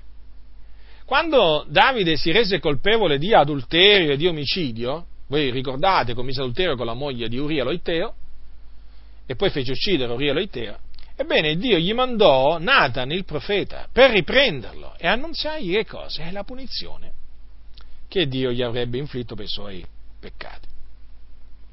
Anche quando Davide fece il censimento, che, che, fu una cosa che Dio non gli aveva ordinato e per il quale lui si attirò l'ira di Dio, Dio gli mandò il profeta Gad eh, per, diciamo, dirgli quale castigo voleva tra i tre che gli notificò. Cioè Gad andò là e gli disse, vuoi questo, questo o quest'altro? E naturalmente Davide scelse il castigo che lui ritenne, diciamo, opportuno ricevere dal Signore. Ora, perché vi ho menzionato questi fatti di Davide? Per farvi capire che quantunque lo Spirito fosse su Davide e in Davide, eh, Dio gli parlò per mezzo dei suoi profeti e oggi le cose non sono cambiate. Non è che si può escludere che Dio possa parlare a un suo, a un suo figliolo che ha ricevuto il ministero di profeta per farci sapere a noi qualche cosa. Non bisogna assolutamente preoccuparsi di questo. Peraltro nel Nuovo Testamento avete notato che il Signore fece sapere qualche cosa di personale che, diciamo, che riguardava Paolo a Paolo. Non solo a Paolo, naturalmente anche a quelli che erano presenti. Comunque quella fu una cosa che riguardava Paolo, l'abbiamo visto prima, eh? quando Agabo appunto si legò le mani e i piedi con la cintura di Paolo e fece quella, eh, quella predizione. Quindi non c'è, nulla, non c'è nulla di antibiblico nel fatto che appunto il Signore ancora oggi eh, usa appunto il ministero di profeta per rivelare determinate cose per uno o per, o per un altro suo, eh, suo figliolo. Naturalmente, ve lo ripeto, eh, ve l'ho già detto, ma ve lo ripeto, per sapere se nel caso il profeta predice un evento futuro, quell'evento l'ha detto da parte di Dio, naturalmente bisogna vedere se succede. Se il profeta dice invece di eh, fare una determinata cosa, bisogna vedere se quella cosa in armonia con la volontà di Dio che è rivelata nella Sacra, nella Sacra Scrittura. Poi c'è anche un'altra cosa da dire, che il credente, eh, se il Signore gli fa sapere qualche cosa tramite un suo profeta, può sempre chiedere a Dio una conferma Anzi, farà bene chiedere a Dio una conferma per appunto avere la certezza che quello che quel profeta ha detto veramente viene da Dio. Certo, in questo caso il credente può chiedere un segno a Dio o comunque può chiedere a Dio una chiara conferma o smentita e Dio certamente non gliela, non gliela negherà perché Dio conferma la parola dei suoi servi. Quindi non bisogna avere nella maniera più assoluta paura del ministero di profeta, perché c'è sempre la maniera per svergognare i falsi profeti, c'è sempre la maniera per riconoscere le false profezie e le false predizioni. Come c'è la maniera per riconoscere i falsi insegnamenti, c'è anche la maniera per riconoscere le false rivelazioni e le false profezie. Quindi non hanno ragione per nulla quelli che dicono che il ministero di profeta non è più necessario oggi. È necessario, certo che è necessario. Non si capisce perché il ministero di pastore sarebbe necessario e quello di profeta no. Ma veramente nella Chiesa primitiva c'erano i profeti, erano necessari quindi, adesso non sono più necessari, sono necessari solo i pastori. No, non è così. Purtroppo oggi, purtroppo oggi molti dicono che il ministero di profeta non è più necessario perché? Perché vogliono fare tutto loro perché sono diventati dei dittatori. Ormai ci sono dei pastori che possono essere chiamati tranquillamente dittatori. E naturalmente il dittatore ha paura, ha paura della concorrenza, chiamiamola così, perché naturalmente nel momento, nel momento, in cui il Signore apre la bocca a un suo servo per parlare, eh, naturalmente quello eh, non è più libero di fare quello che vuole. E allora ecco perché nasce appunto l'espressione ma oggi non abbiamo più bisogno dei profeti, perché così almeno il pastore che dice queste cose si mette al riparo, eh, in un certo senso al riparo, ma è un, è un, riparo vano perché poi alla fine la riprensione il Signore gliela fa giungere a questi ribelli e il giudizio di Dio, eh, siate, siatene certi, gli arriva sul capo prima o poi. Perché il Signore o ci sono i profeti o non ci sono, voi dovete sapere che continua a amare la giustizia, e eh, continua a, a, diciamo, a, punire coloro che signoreggiano, signoreggiano sul suo popolo. Eh, quindi poi il fatto che alcuni dicono ma noi abbiamo lo spirito del Signore che ci guida, che abbiamo bisogno dei profeti e allora a questo punto io dico vabbè allora perché abbiamo bisogno dei pastori? Abbiamo lo spirito del Signore che ci guida, non abbiamo bisogno nemmeno dei pastori. È evidente che questi sono sofismi, quelli che costoro usano L'occhio non può dire alla mano, fratelli, io non ho bisogno di te, né il capo può dire ai piedi, non ho bisogno di voi. Quindi nessuno può dire, ah, non abbiamo bisogno del ministero di profeta, no, perché del ministero di profeta ce n'è bisogno, è come se ce n'è, profe- se ce n'è bisogno. Ora vi voglio, um, vi voglio adesso mettere in guardia dai falsi profeti. Eh sì, perché esistono i veri profeti, esistono i falsi. Ora, eh, Mm, tra il popolo di Israele voi sapete che ci furono dei falsi profeti. Abbiamo visto, dicevano l'Eterno dice quando l'Eterno non aveva parlato loro. Ma per capire un po' meglio eh, il comportamento di questi falsi profeti, eh, vi voglio un po' spiegare qual era l'ambiente in cui eh, questi falsi profeti eh, esercitarono, diciamo, le loro menzogne. Ora, il Dio aveva liberato il popolo di Israele dall'Egitto, lo aveva tirato fuori con mano potente, poi lo aveva portato nella terra promessa, promessa ai loro, ai, ai loro padri. E Dio aveva, aveva dato dei comandamenti agli israeliti di non volgersi agli dei di quelle nazioni che abitavano la terra, di non fare alleanza con quelle nazioni, di non, diciamo, non mettersi a seguire i loro costumi. Ora il popolo di Israele fece proprio quello che il Signore aveva detto di non fare, abbandonò il Signore, si volse agli idoli delle nazioni, a Baal, a Astarte, a tutti Moloch, tutti questi dei a cui davano il culto quelle nazioni pagane, che erano nella terra di Canaan e eh, si fabbricarono degli idoli, se li posero sugli alti luoghi, andarono là a offrire loro incenso a questi, a questi idoli vani, profumi, sacrifici di vario genere, tra cui persino, persino i loro figli e le loro figlie, persino, persino a questo arrivarono gli israeliti, ad offrire in olocausto a questi dei i loro figli li fecero passare per il fuoco, delle cose abominevoli. E poi naturalmente non è che si dettero solo all'idolatria, ma gli israeliti rubavano, commettevano omicidi, stupri, adulteri, incesti, praticavano la menzogna, erano avidi di guadagno dal primo all'ultimo. Eh, e naturalmente il Signore nel vedere questo si indignò, si indignò profondamente e che fece allora il Signore, nella sua grande benignità, suscitò dei profeti. E mandò questi profeti ad Israele per fargli conoscere i loro peccati e per esortarli a tornare a Lui, quindi per esortarli a ravvedersi. E i profeti i profeti ubbidirono a Dio e riferirono al popolo le parole che Dio aveva loro rivelato. Vi voglio leggere alcune di queste esortazioni perché dopo appunto vi farò eh, conoscere per contrasto quello che dicevano i falsi profeti. Allora, per esempio, prendete Geremia. Geremia, al, nel capitolo 4, versetto 4 di, eh, del suo libro, c'è scritto che eh, Geremia disse al popolo, circoncidetevi per l'Eterno, circoncidete i vostri cuori, o uomini di Giuda, e abitanti di Gerusalemme, affinché il mio furore non scoppi come un fuoco e non si infiammi, sì che nessuno possa spengerlo a motivo della malvagità delle vostre azioni. Poi il capitolo 3, da versetto 12 a 14, ascoltate cosa disse Geremia. Torna, o infedele Israele, dice l'Eterno, io non vi mostrerò un viso accigliato. Giacché io sono misericordioso, dice l'Eterno, e non servo l'ira in perpetuo, soltanto riconosci la tua iniquità tu sei stata infedele all'Eterno, al tuo Dio, hai volto qua e là i tuoi passi verso gli stranieri, sotto ogni albero verdeggiante, e non hai dato ascolto alla mia voce, dice l'Eterno. Tornate, o oh figliuoli traviati, dice l'Eterno. Poi Ezechiele, ascoltate Ezechiele, convertitevi, convertitevi dalle vostre vie malvagie, e perché morreste voi, o oh casa di Israele? Questo è scritto in Ezechiele, capitolo 33, versetto 11.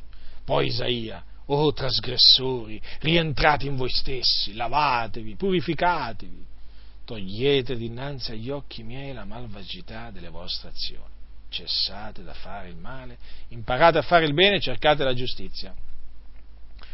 Ora quindi il Signore fece sapere al popolo che dovevano ravvedersi, convertirsi dalle loro vie malvagie. E il Signore li avrebbe perdonati, il Signore li avrebbe perdonati, se loro si fossero ravveduti e avessero abbandonato i loro misfatti, Dio li avrebbe perdonati, perché il nostro Dio è pronto a perdonare, Dio largo nel, nel perdonare. Però naturalmente il Signore gli fece sapere anche che se si fossero rifiutati di convertirsi, li avrebbe giudicati. Infatti, tramite Isaia gli disse: Se siete disposti ad ubbidire, mangerete i prodotti migliori del paese, ma se rifiutate siete ribelli, sarete divorati dalla spada poiché la bocca dell'Eterno ha parlato. E poi naturalmente di questo tenore furono anche altre, diciamo, altre minacce che il Signore fece arrivare al popolo capabile. Ma come vi ho detto prima, assieme ai santi profeti, i profeti di Dio, sorsero anche i falsi profeti. E i falsi profeti si misero a profetizzare di loro senno e cominciarono anche loro a dire di avere delle visioni, dei sogni. E, e secondo quello che dicevano questi, questi profeti, usando il nome del Signore, andava tutto bene. Ascoltate che condotta avevano questi falsi profeti, perché non solo avevano una condotta iniqua, non solo diciamo profetizzavano menzogne, ma avevano pure una condotta iniqua. Ascoltate il Signore cosa disse diciamo, questo nel libro dei profeti, sono diciamo, delle, delle parole prese da diversi libri dei profeti. Fra i profeti di Gerusalemme ho visto cose nefande, commettono adulteri, procedono con falsità, fortificano le mani dei malfattori, talché nessuno si converte dalla sua malvagità. Dai profeti di Gerusalemme l'impietà si è sparsa per tutto il paese come un leone ruggente che sbrana una preda, costoro divorano le anime, pigliano tesori e cose preziose, essi vi pascono di cose vane, vi espongono le visioni del loro proprio cuore e non ciò che procede dalla bocca dell'Eterno, e sperano che la loro parola si adempirà Dicono del continuo a quelli che mi sprezzano, l'Eterno ha detto avrete pace, e a tutti quelli che camminano la, la, seguendo la caparbietà del proprio cuore, nessun male vi incoglierà. Gridano pace quando i loro denti hanno di che mordere e bandiscono la guerra contro a chi non mette loro nulla in bocca. Fanno predizioni per denaro. Io non ho mandato quei profeti ed essi sono corsi, io non ho parlato loro ed essi hanno profetizzato.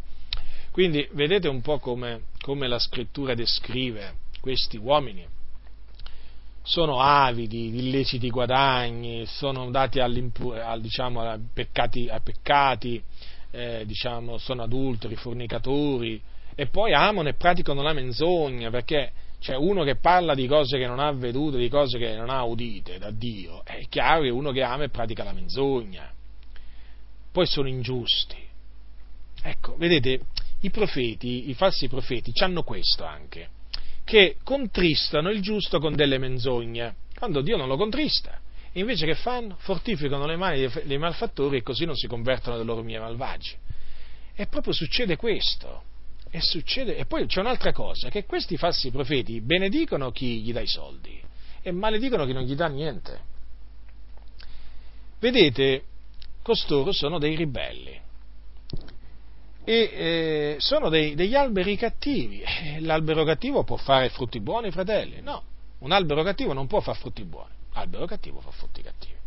Quindi questi qua sono quegli eh, alberi che non fanno buoni frutti, poi vengono tagliati e gettati nel fuoco. E sono coloro da cui bisogna guardarsi, bisogna guardarsi. Gesù ha detto guardatevi dai falsi profeti, i quali vengono a voi in vesti di pecore, ma dentro sono lupi rapaci. Quindi esteriormente possono avere diciamo, l'apparenza di profeti di Dio, ma è solo un'esteriorità, perché costoro sono dei lupi, non sono delle pecore, sono dei lupi. E questo si evince dalla loro condotta. Loro ama, bramano arricchire, bramano accumulare tesori sulla faccia della terra.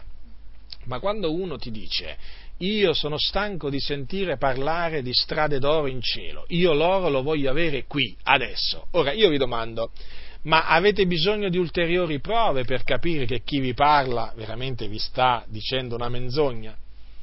Ma avete bisogno, che cosa avete bisogno cioè, per, eh, ancora di, per ritirarvi da costui?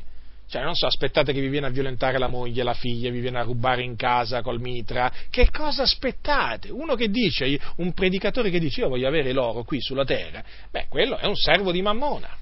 E quindi, fratelli nel Signore, c'è la maniera per identificare i falsi, i falsi, i falsi profeti. E poi ricordatevi che questi, questi falsi profeti hanno una caratteristica veramente che è quella di lusingare i ribelli, quelli che disubbidiscono ai comandamenti del Signore, sono oggetto delle loro attenzioni. Uh, avrete pace, non vi preoccupate, il Signore è con voi, nessun male vi incoglierà, non credete, non credete a quelli che vi profetizzano la, la, la sventura, no, il Signore è con voi. Ecco, questi qui sono quelli che cercano il male del popolo di Dio, perché in mezzo al popolo di Dio ci sono degli empi e questi sono empi naturalmente, come sono tra gli empi, e che fanno? Si fortificano le mani a vicenda, no? Perché naturalmente dagli empi ricevono, diciamo, lauti offerte e loro naturalmente li, li, li, rassicurano, state tranquilli, avrete pace. Ma quale pace ci può essere per gli empi? Non c'è pace per gli empi, dice il mio Dio. Quindi, vedete, c'è questa caratteristica appunto eh, dei, dei, falsi profeti, dicono di avere visto, di avere sentito la voce del Signore, angeli di qui, angeli di là. Ci sono, ci sono alcuni predicatori, a prescindere che siano profeti o non profeti, ma comunque cioè, sembra, che la, la, sembra che gli appare un angelo ogni giorno sembra che il Signore gli parli ogni giorno, proprio ogni giorno, ma poi guarda caso gli, gli, va a dire sempre delle cose delle cose proprio che non hanno attinenza alla dottrina di Dio, che sempre concernono cose che riguardano il denaro, eh, cioè che contribuiscono, che contribuiscono a farli diventare più grandi a questi, più ricchi, più potenti, più arroganti. Ma come può essere? Ma come può essere che il Signore a questi gli dice queste cose? Ma non è il Signore, questi si inventano le cose e dicono il Signore mi ha detto. Quindi, diretti nel Signore, io eh, naturalmente nel parlarvi del ministero del profeta non ho potuto non mettervi in guardia dai falsi profeti perché, perché so che esistono in mezzo al popolo di Dio, ve lo ripeto. Vedete, è chiaro che eh, se si parla di Joseph Smith, fondatore dei Mormoni, se si parla, ma, ma che vi posso dire?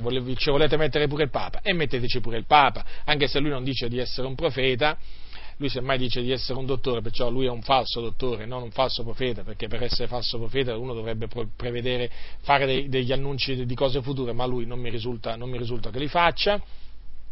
Eh, quindi vi voglio dire, è chiaro che eh, ci sono falsi profeti che, che, eh, che, vi posso dire io, questi guru, questi cosiddetti guru, vabbè ce n'è una sfilza, chiaramente quelli sono, sono fuori dalla Chiesa, e quindi sono facilmente identificabili, diciamo, usiamo questo termine, facilmente identificabili. Il problema sorge quando appunto questi falsi profeti hanno nome di eh, pastori evangelici, eh, evangelisti, teologi, eh, sì, eh, perché poi alla fin fine, alla fin fine chiaramente eh, quando ci si trova davanti a persone che si dicono evangelici, pentecostali, ripieni di Spirito Santo e così via, allora lì naturalmente sembra che sorgono delle complicazioni, sorgono delle complicazioni, ma mm, non, non, non deve essere così, perché il criterio è sempre lo stesso, è sempre lo stesso. Allora, i falsi profeti, parliamo naturalmente di uno che si dice profeta, allora ricordatevi questo, si riconoscono dalla loro condotta che è empia, ingiusta, iniqua, e poi dalle loro, dalle loro parole che sono mendaci, perché incoraggiano a trasgredire la parola del Signore.